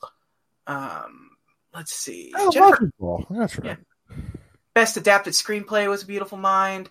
Best original screenplay was Gosford Park. Best animated film, the first year. This is the first year of the Academy Award for best animated film. Shrek. So, and it's Shrek. Uh, Disney is not in the contention for best animated film and will not win until the first Frozen comes out. That is insane. And this is 2001, and Frozen came out in 2013. The fact that Monsters Inc. didn't win it. Yeah, well, Shrek was absolutely um, like it was a sea change. It was a new yeah. studio. It was some of the best. Like it was better CG than Pixar was doing at the time. Like they had really good like like the thing about Monsters Inc. had like it was great looking, but it also felt like a Pixar movie. Shrek Shrek felt like it was trying to break a mold. Yeah, and it was for like not just kids. Yeah, and and, and, I, and I said it when um uh, Into the Spider Verse came out. Um, Spider Verse is probably the most significant like like animation film in terms of style and how animation and all that and story and plotting and stuff since right. this since this year since Shrek. Oh yeah. Like by a long shot, like it did some incredible animation stuff, stuff that had never been done before, and, and story wise too. And story wise, it was one of the yeah, it's probably one of the best written animated films in years. It, it might be it might be the best Spider-Man movie, actually. Uh, it's, it's absolutely the best Spider-Man movie. Yeah. I, am not afraid to say I love the Tom Holland Spider-Man movies. Yeah, but there is it is one of it's not even necessarily one of the best Spider-Man movies. It's genuinely one of the the best comic book movies. Oh yeah, comic book movies, absolutely. Yeah. Um, uh, best original score: Fellowship of the Ring. Uh, best original song: If I Didn't Have You for Monsters Inc. So I'm just gonna do a, a, a, quick scroll through and see if I can find anything of excitement to talk about. did Vanilla see. Sky come out 2001? Probably. We'll find out when we're getting through here. Let's see. February, the Wedding Planner came out this year. Okay. There's Hannibal came out in February with Saving Silverman. Recess, School's Out, which was a pretty deep, uh, you know, it was a significant release for Disney at the time. It didn't make a lot of money, but uh, Disney wasn't really releasing like the film adaptations of like TV series at the time. So like with I, this, and I think Doug had one around here too. Yeah, so. I, I loved Recess, man. Recess is good. Three thousand miles to Graceland. Uh, that's the one with Kurt Russell and Kevin Costner. Kevin Costner, that's right. And Courteney Cox. Wow. David Arquette's in it. That's right, he is. Howie Long is in it. That's when Howie Long was doing movies. Yeah, Monkey Bone came out this year. Brendan Fraser. Yeah, that was. Uh, let's see. Enemy at the Gates. That was okay. Memento, one of my personal favorites. Okay. Love Memento. Don't believe his lies. da, da, da, let's say it is something like Spy Kids. So you like Spy Kids, right? I don't think I've seen all of any of them. I remember seeing the 3D one in theaters because it was one of those my grandmother called. It was like, "Hey, I'm taking your cousin to go see Spy Kids 3D. Do you just want to come?" Just like like okay. It's got it's got Sylvester Stallone in it. Why not? That was literally the only reason I said okay. Is if Sylvester Stallone wasn't in it, I probably would have. Nah. Were are like, are you paying for my snacks? And yes, and I got yeah, so I got free popcorn and soda out of it. So, so okay. it's worth it. Was, sure, why not? Yeah, I wasn't working at the time. you kidding me? It's 2001. I'm still in high. It was like still in high school. So, uh, Tomcats, boy, that's right, that existed. Blow the cocaine movie. Yeah. with, uh, Pee Wee Herman with Johnny Depp and Pee Wee Herman. Yeah, true. Pokemon the movie three. uh, who was oh god, what was the third? Who the third one? Pokemon three. Third one was third one Celebi. I can't remember. uh, oh, no, no. I'm looking at the movie poster and it's got Entei and Chikorita oh, on the cover. Okay. All right. Yeah, I just what it is now. Okay. And it's got and it's got the uh uh the Pichu brothers short. Do you remember that Pikachu and Pichu? Yeah. yeah. it's like with the Peach with with the Peachy brothers doing like a baby's day out, getting in trouble. Mm-hmm. yeah. Uh, so yeah, that one. Joe Dirt came out this year. Oh God. Josie and the Pussycats. My wife loves that movie. It's weird, and I think it's better now than it was when it came out. Mm-hmm. I think it's uh, Bridget Jones's Diary. Crocodile Dundee in Los Angeles. They were still making Crocodile Dundee well, this was them trying to bring back trying to bring it back. Yeah, and guess what? That didn't work. Nope. uh, Freddy got fingered. The Tom Green movie. Daddy, would you like some sausage? Rest in peace. uh, One Night at McCool's, Town and Country. The Mummy Returns came out in May. A Knight's Tale. I love A Knight's Tale. Heath Ledger. Yeah, it's one of my. It's, it's it's funny, which is you wouldn't expect yeah, it to be. It's a good soundtrack too. yeah. yeah. Let's see. Angel Eyes. Is that that Jennifer Lopez movie that nobody liked? I don't. I mean, you got to be way more specific, yeah, brother. Yeah. Way more specific. Yeah, I caught it the second I hit those words left. You're like, so uh. Sh- Shrek came out, and then the very next week, Pearl Harbor came out. So. Oh, so Pearl Harbor got Pearl Harbor. Mulan, Evolution. That was that weird Ivan Reitman movie with, with uh, like with Marquette? yeah no David Duchovny uh, and oh. Orlando Jones and I know Dan Aykroyd has a cameo in it. It's a well, weird like. Well, JJ, do you know the evolution's a mystery? It's full of change that no one sees. No one sees. Swordfish. I, I definitely saw swordfish. Uh, Hugh Jackman and Halle Berry. Yes. This is this is this is pre X Men, right? No. Post X Men. This is post X Men. First post first post uh, X two. Yes, it's before X two. Yeah, it's got Vinnie Jones in it, who would later return to the X Men franchise as the Juggernaut. juggernaut, and embrace an internet meme. Yeah, God, and Atlantis came out the same day as Lara Croft Tomb Raider.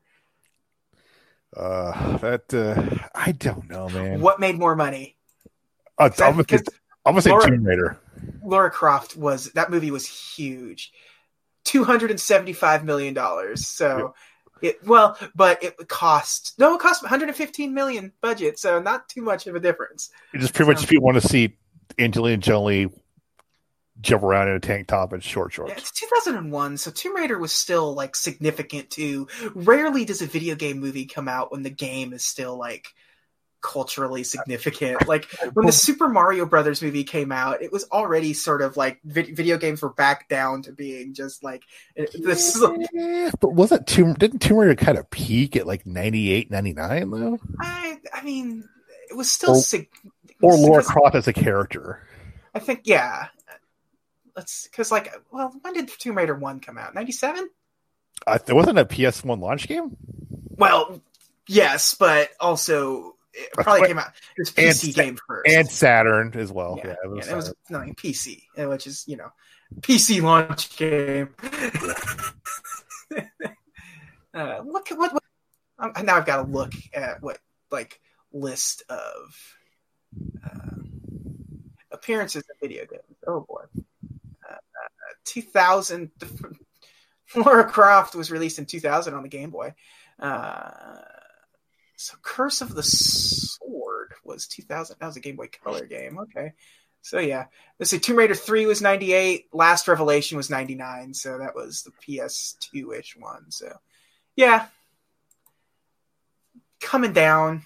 Yeah. But, but like there were like it was still popular enough. The sequels did really well. Like the following games and stuff did pretty well still. But wasn't three bad though? I didn't like it. I don't know if yeah. that means it's necessarily bad, but Isn't I never it... was a huge fan of playing Tomb Raider because I never really felt like I ever knew felt comfortable enough. like I don't really know what I'm doing most of the time. So right. Doctor Dolittle two came out this year. Fast and the Furious. Yep. Love that movie. We're genuinely, genuinely love that franchise. So. This pretty much goes from like their pulling heists to like well, yeah, now it's like what international. Yeah, now it's a James Bond movie. It's international incidences and with Idris Elba and Roman Reigns. Yeah, yeah, Idris Elba in a super like as a cyborg. Like, yeah. like they don't even care anymore. Yeah, the first movie, like the opening scene of the first movie, is them pulling off a big heist of TV VCR combos. So. and taught a, a generation of idiots that street racing school. Yeah. Yeah. And then they found out once Fast and Furious, the fourth one, uh, was a big floparoo that nobody liked. They're like, well, let's try something different. And then they made a good movie.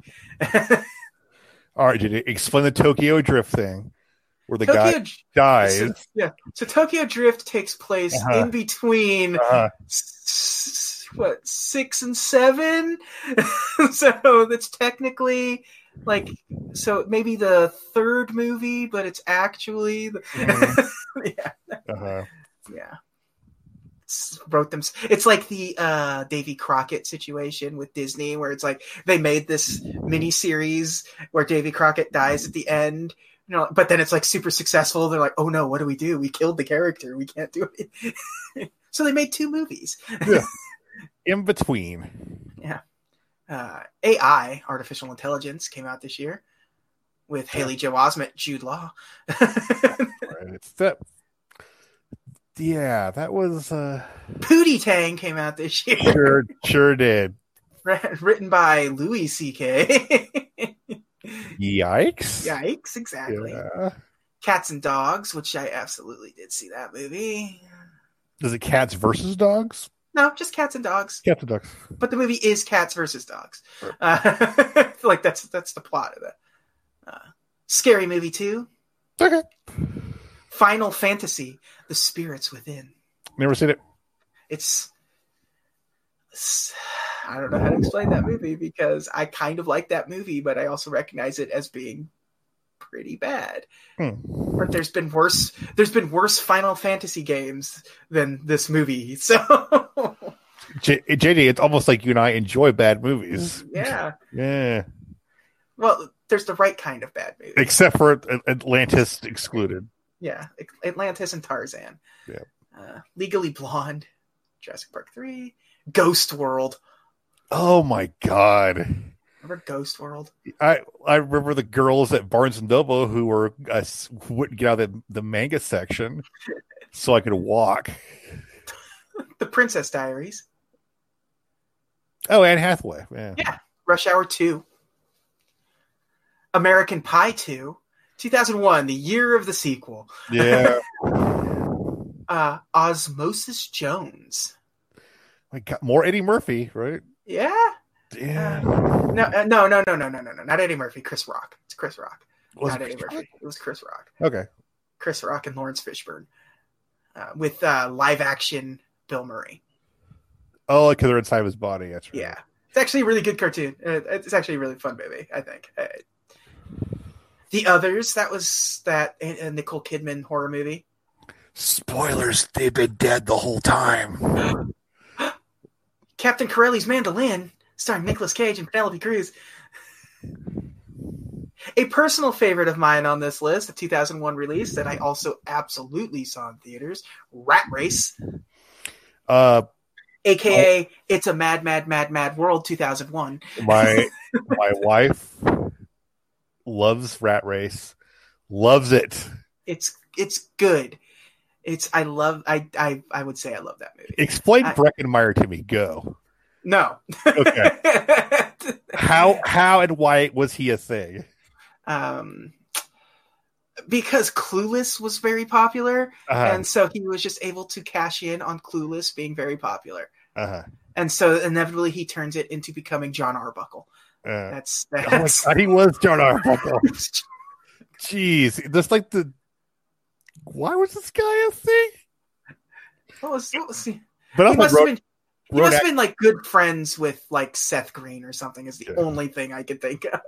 Isn't he Seth Meyers' brother? No, Myers Meyer. Never mind. Yeah, he was uh, in Freddy's Dead: The Final Nightmare. okay.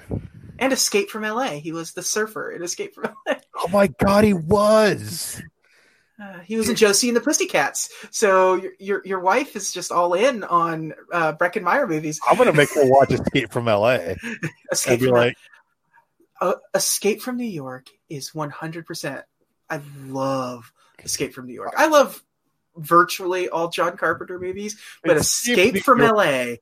is a, a bad nightmare. movie. Bad CG. It's the first movie again, but done worse.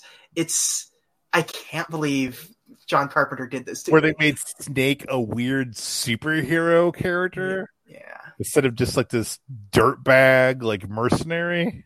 The craft. He was in the craft. oh my god. Is he doing anything nowadays? Uh he hasn't done anything. He's doing something called Changeland, that's written and directed by Seth Green. So he must be very good friends with Seth Green. It's the only thing I can think. Anyways, Rat Race, very good movie, despite Breckin Meyer being in it. Mm-hmm. Uh, and it has a deleted scene with DDP in it. No.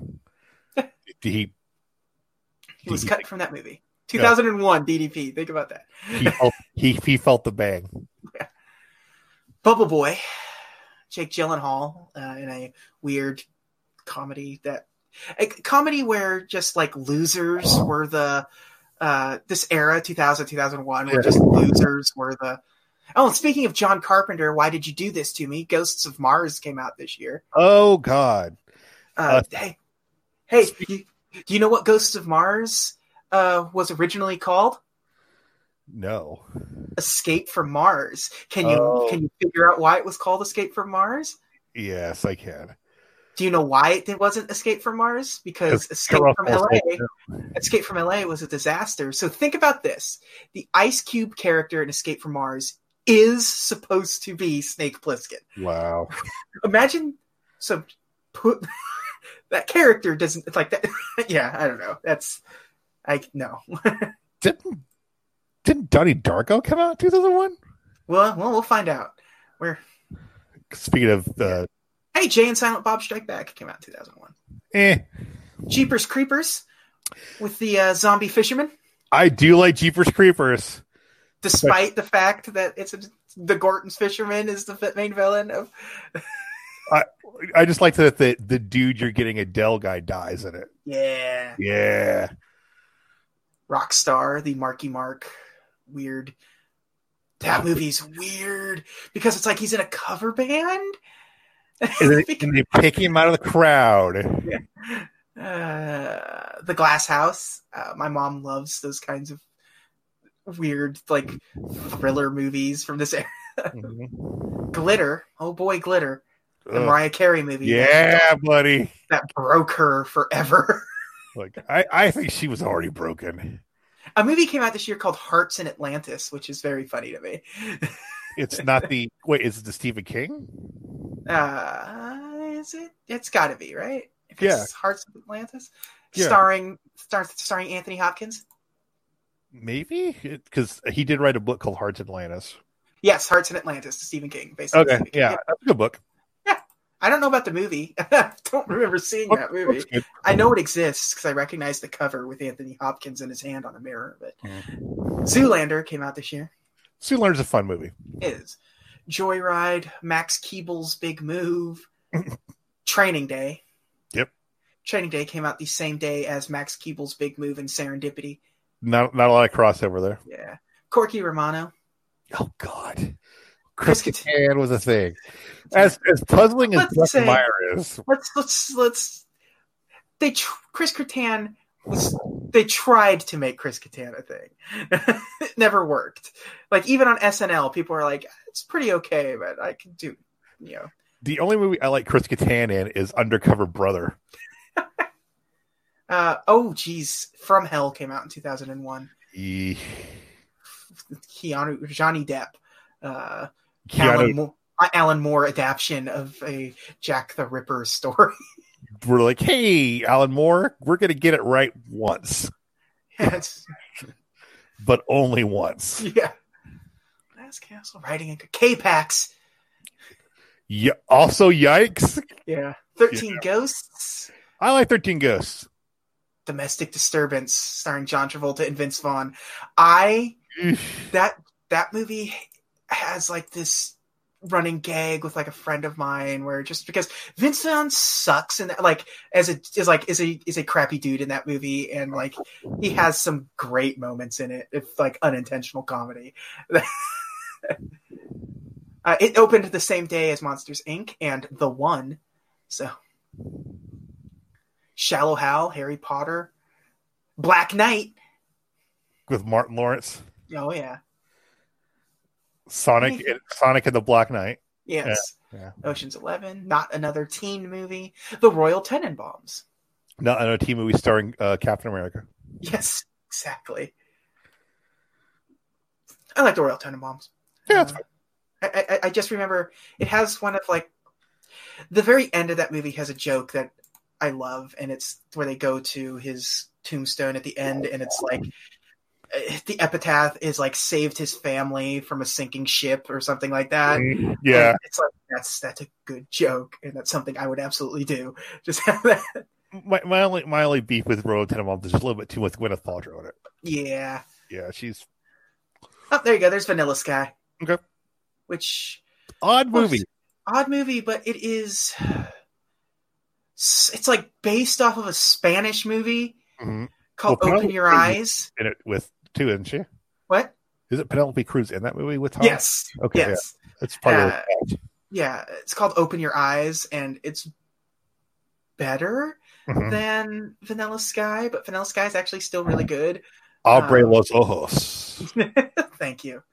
Uh, Fellowship, Beautiful Mind, How High, Jimmy Neutron, Boy Genius. That's it's actually it's it started a franchise. Mm-hmm. Like and it was designed that way. Like it was designed like this. We're gonna make this movie, and it's going to be a TV show. It's like uh, a pilot. Nickelodeon. Yeah. Yeah. Ali, the Will Smith Muhammad that Ali movie. movie. And rounding out the year, Black Hawk Down. So. Uh, it was fine. I, it was great for its time. Uh, I wonder where that movie sort of like when it started getting made because it certainly feels like the movies going forward from here, where there's a lot of movies that are just like America, America, yeah. America because of 2000, and, you know, 9 11. Yeah. And, and, this feels like the start of that. Yeah. But like I don't know how long in production this movie was yeah. because it came out the end of the year, so it's definitely not three months of in production. Yeah. It, it, this is kind of the beginning of like the But uh, like starting next year you're gonna start getting a lot more of like these weird like where for for for decades cops were ca- cops and military people were like cast as like like cops in particular are cast as like bad guys and stuff. Yeah. They're always like they're either bumbling idiots or jerks. I mean, look at Training Day. Mm-hmm. I mean, uh, but starting going forward, you start to flip that script because yeah. it's like, well, these no, they're not villains anymore, and then there's a lot America. more. Yeah, yeah, there's a lot more vigilante cop justice and a lot of military stuff coming in the next it was years. Black Hawk Down started kind of the uh, the uncomfortable thank you for your service like okay yeah yeah please stop toby keith yeah so that's 2001 in film so it was a pretty good year for movies it really was some really great stuff. among them yeah that's what we could say about this movie it was among them yes it wasn't one of the best animated films i would rather watch jimmy neutron boy genius over uh, I'd rather watch Recess. Yeah. All right, Nick, you ready? You want to rank it? You want to yeah, rank this? Let's, let's, do it. This jerk of a movie. Yeah, it's just just time, time burglar of a movie. Yeah, let's go. Lion King. No, no. Robin Hood. No. Beauty and the Beast. Nope. I'm just gonna keep. I'm just, gonna go down. So. Okay, so what? I'm gonna start. I'm gonna start at Pocahontas. All right. Mm, no, it's not better than Pocahontas. Fun and fancy free.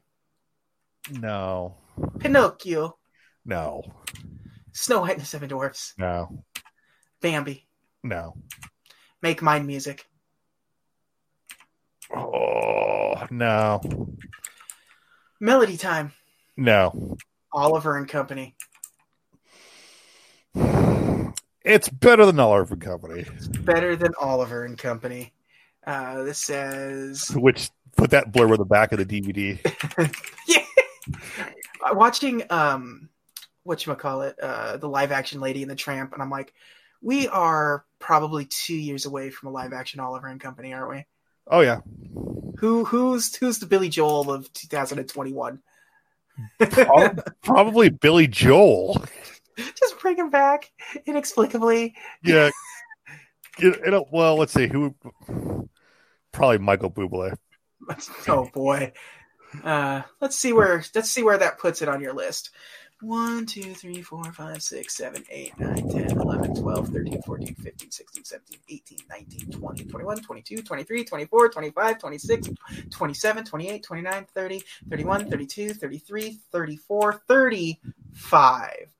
out of 40. Uh, so, it's not a good movie.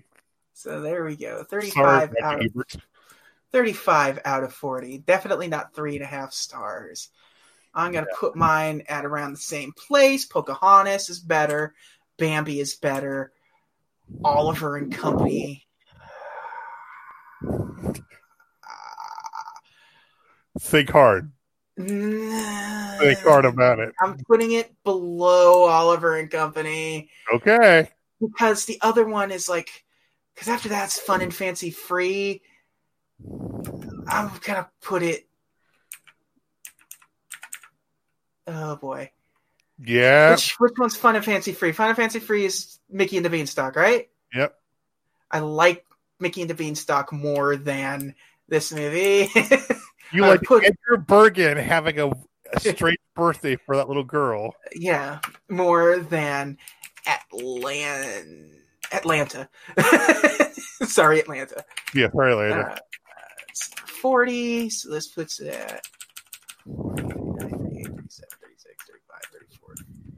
33 on my list. So there we go, 33. This is a bad movie, JJ. It's yeah, it's i never watch it again. Nope. This is actually the, this is actually the second time I've ever seen this movie. Same. And I didn't remember anything from it other than, uh, like just generic parts of it, like visual cues. Like I remembered nothing of the plot, and I remembered I didn't even remember that the villain turned into like a, you know, evil, uh, Bobby from uh, uh X Men. X Men. Yeah. I'm sorry, there was so, a plot in this movie. Well, I mean, going to Atlantis is a plot, despite. Yeah, I suppose. JJ, we got a rough patch ahead of us, my friend. Well, coming up next week, it's okay. Yeah. We, we, we get a reprieve next week. So, um, ugh. I just brought up my Wikipedia page and or thing to see what the look at the look at what's up, and the, it defaulted to Breckin Meyer. uh, do me a favor, give us our next three movies. Okay, so that's why I'm tr- I'm trying to bring it up. Do it now. do it live. Do it live. Okay, so this stupid. Okay, why is everything broken? This is great. This is great radio. Is this wait? Are you asking an existential question or? Yeah, I mean, yes. this is 2019. It's yeah. Why is everything broken? Why is, why is everything broken? Where are we? Why are we here? Why did What's, why did why did this happen? Why did I ship broken? Yeah. So okay, so next week. Yeah. Lilo and Stitch. I like Lilo and Stitch. So that'll be an interesting one. Yeah. Uh, that's a good one. I like Lilo and Stitch. Yeah. Okay, so after Lilo and Stitch, you have Treasure Planet. Never seen it. Yeah, okay. Not, not looking forward to it. Then after Treasure Planet, you have Brother Bear, which is just average. There's another reason I'm not looking forward to Brother Bear. yeah. Uh, and then after that is Home on the Range. Dear God and then after that is Chicken Little. Oh my so, god! So it is a oh. bad run of movies coming up, with the exception of the next week, which is Lilo and Stitch. Jeez. That's actually a good movie. I will just say it here and now. That's actually a good movie. Yes, it is. I um. I'm not worried about that one. It'll probably nope. be it'll probably be a less fun episode because it's something we actually enjoy. I the, yeah, um, I, I, I, actually look forward to watching it this week to refresh myself because I yeah do you like Lilo and Stitch? Yeah. So, but then it's just all downhill from there. So, uh, and, and, and it stays downhill until like 2009. Predator yeah. Well, uh, maybe 2008. I it's been a while since I've seen Bolt, but I, mean, I remember liking it. So we'll see. Yeah. But until then. Oh, do you want to plug your other thing? What other thing? I'm not plugging anything anymore. You, you gotta think. I gotta think. There, there will be a second podcast that will show up in your feeds. Uh, I guess by the time this episode comes out, it will have the first episode will have come out already. Uh, theoretically, like I said on last week's episode when we were joking about it, it's like I'm going to get this out by the time Disney Plus launches, but I know I won't because I'm terrible uh, I was right. I was terrible. It still hasn't yes, It's it hasn't even come out yet as we're recording this, but it's scheduled. It's actually like it's done. It's finished. It's scheduled. It's launching. But yeah, there'll be a spinoff with coming up. Not with Nick. I'm sorry to say. I, I won't be. I won't be here. He won't be here. I'll have a more be, competent person. Yeah. Uh, the person that knows more on the subject at hand than I do. So it'll be a flip of the script on this one because it's going to be uh, Star Wars based uh, I don't know what I've called it. By this point, I've already called it something, but as of right now, as we're recording this, I don't know what I've called it. So we'll see. But uh, the initial plan is to be six episodes because that's where his area of expertise lies of the original and prequel trilogy, starting with episode one and making our way to uh, Return of the Jedi. So, cool. and then from there, we're probably just going to do a normal, like just a movie show, just a not Disney, but just sort of a more free form uh, movie show. I do request to come on episode two of that. Episode two, you want to be on Attack of the Clones? No, no, episode one of the two of, of, the other one, yeah, of the, of the regular movie show. Yeah, yeah no. yes, no, absolutely. We'll we'll figure that out. We'll figure something out for that. So stay tuned um, for the Porkins cast. Yeah, exactly. Um, but that that'll be fun. You can also like I'm on like uh, side questing. Uh, mm-hmm. Uh, has a video game podcast that I'm a regular on these days. Jake is Austin Walker. Yes, I'm the new Austin Walken, uh, Walker. Um, and there is a there's a website there's a podcast called Hogcast Speedy Delivery that does a it's it's a weekly Sonic and Pizza podcast is the sort of thing. But they also do a um, wrestling like RPG. And I'm on that one and we've done 3 episodes now and we're probably going to record another one sometime very soon and that's also what I'm doing. So it's a it's Dungeons and Dragons but professional wrestlers basically. So uh, I play Randy Blood, a uh, basically Hulk Hogan, but if the uh, Gawker lawsuit didn't work out in his favor, somehow more racist Hulk Hogan.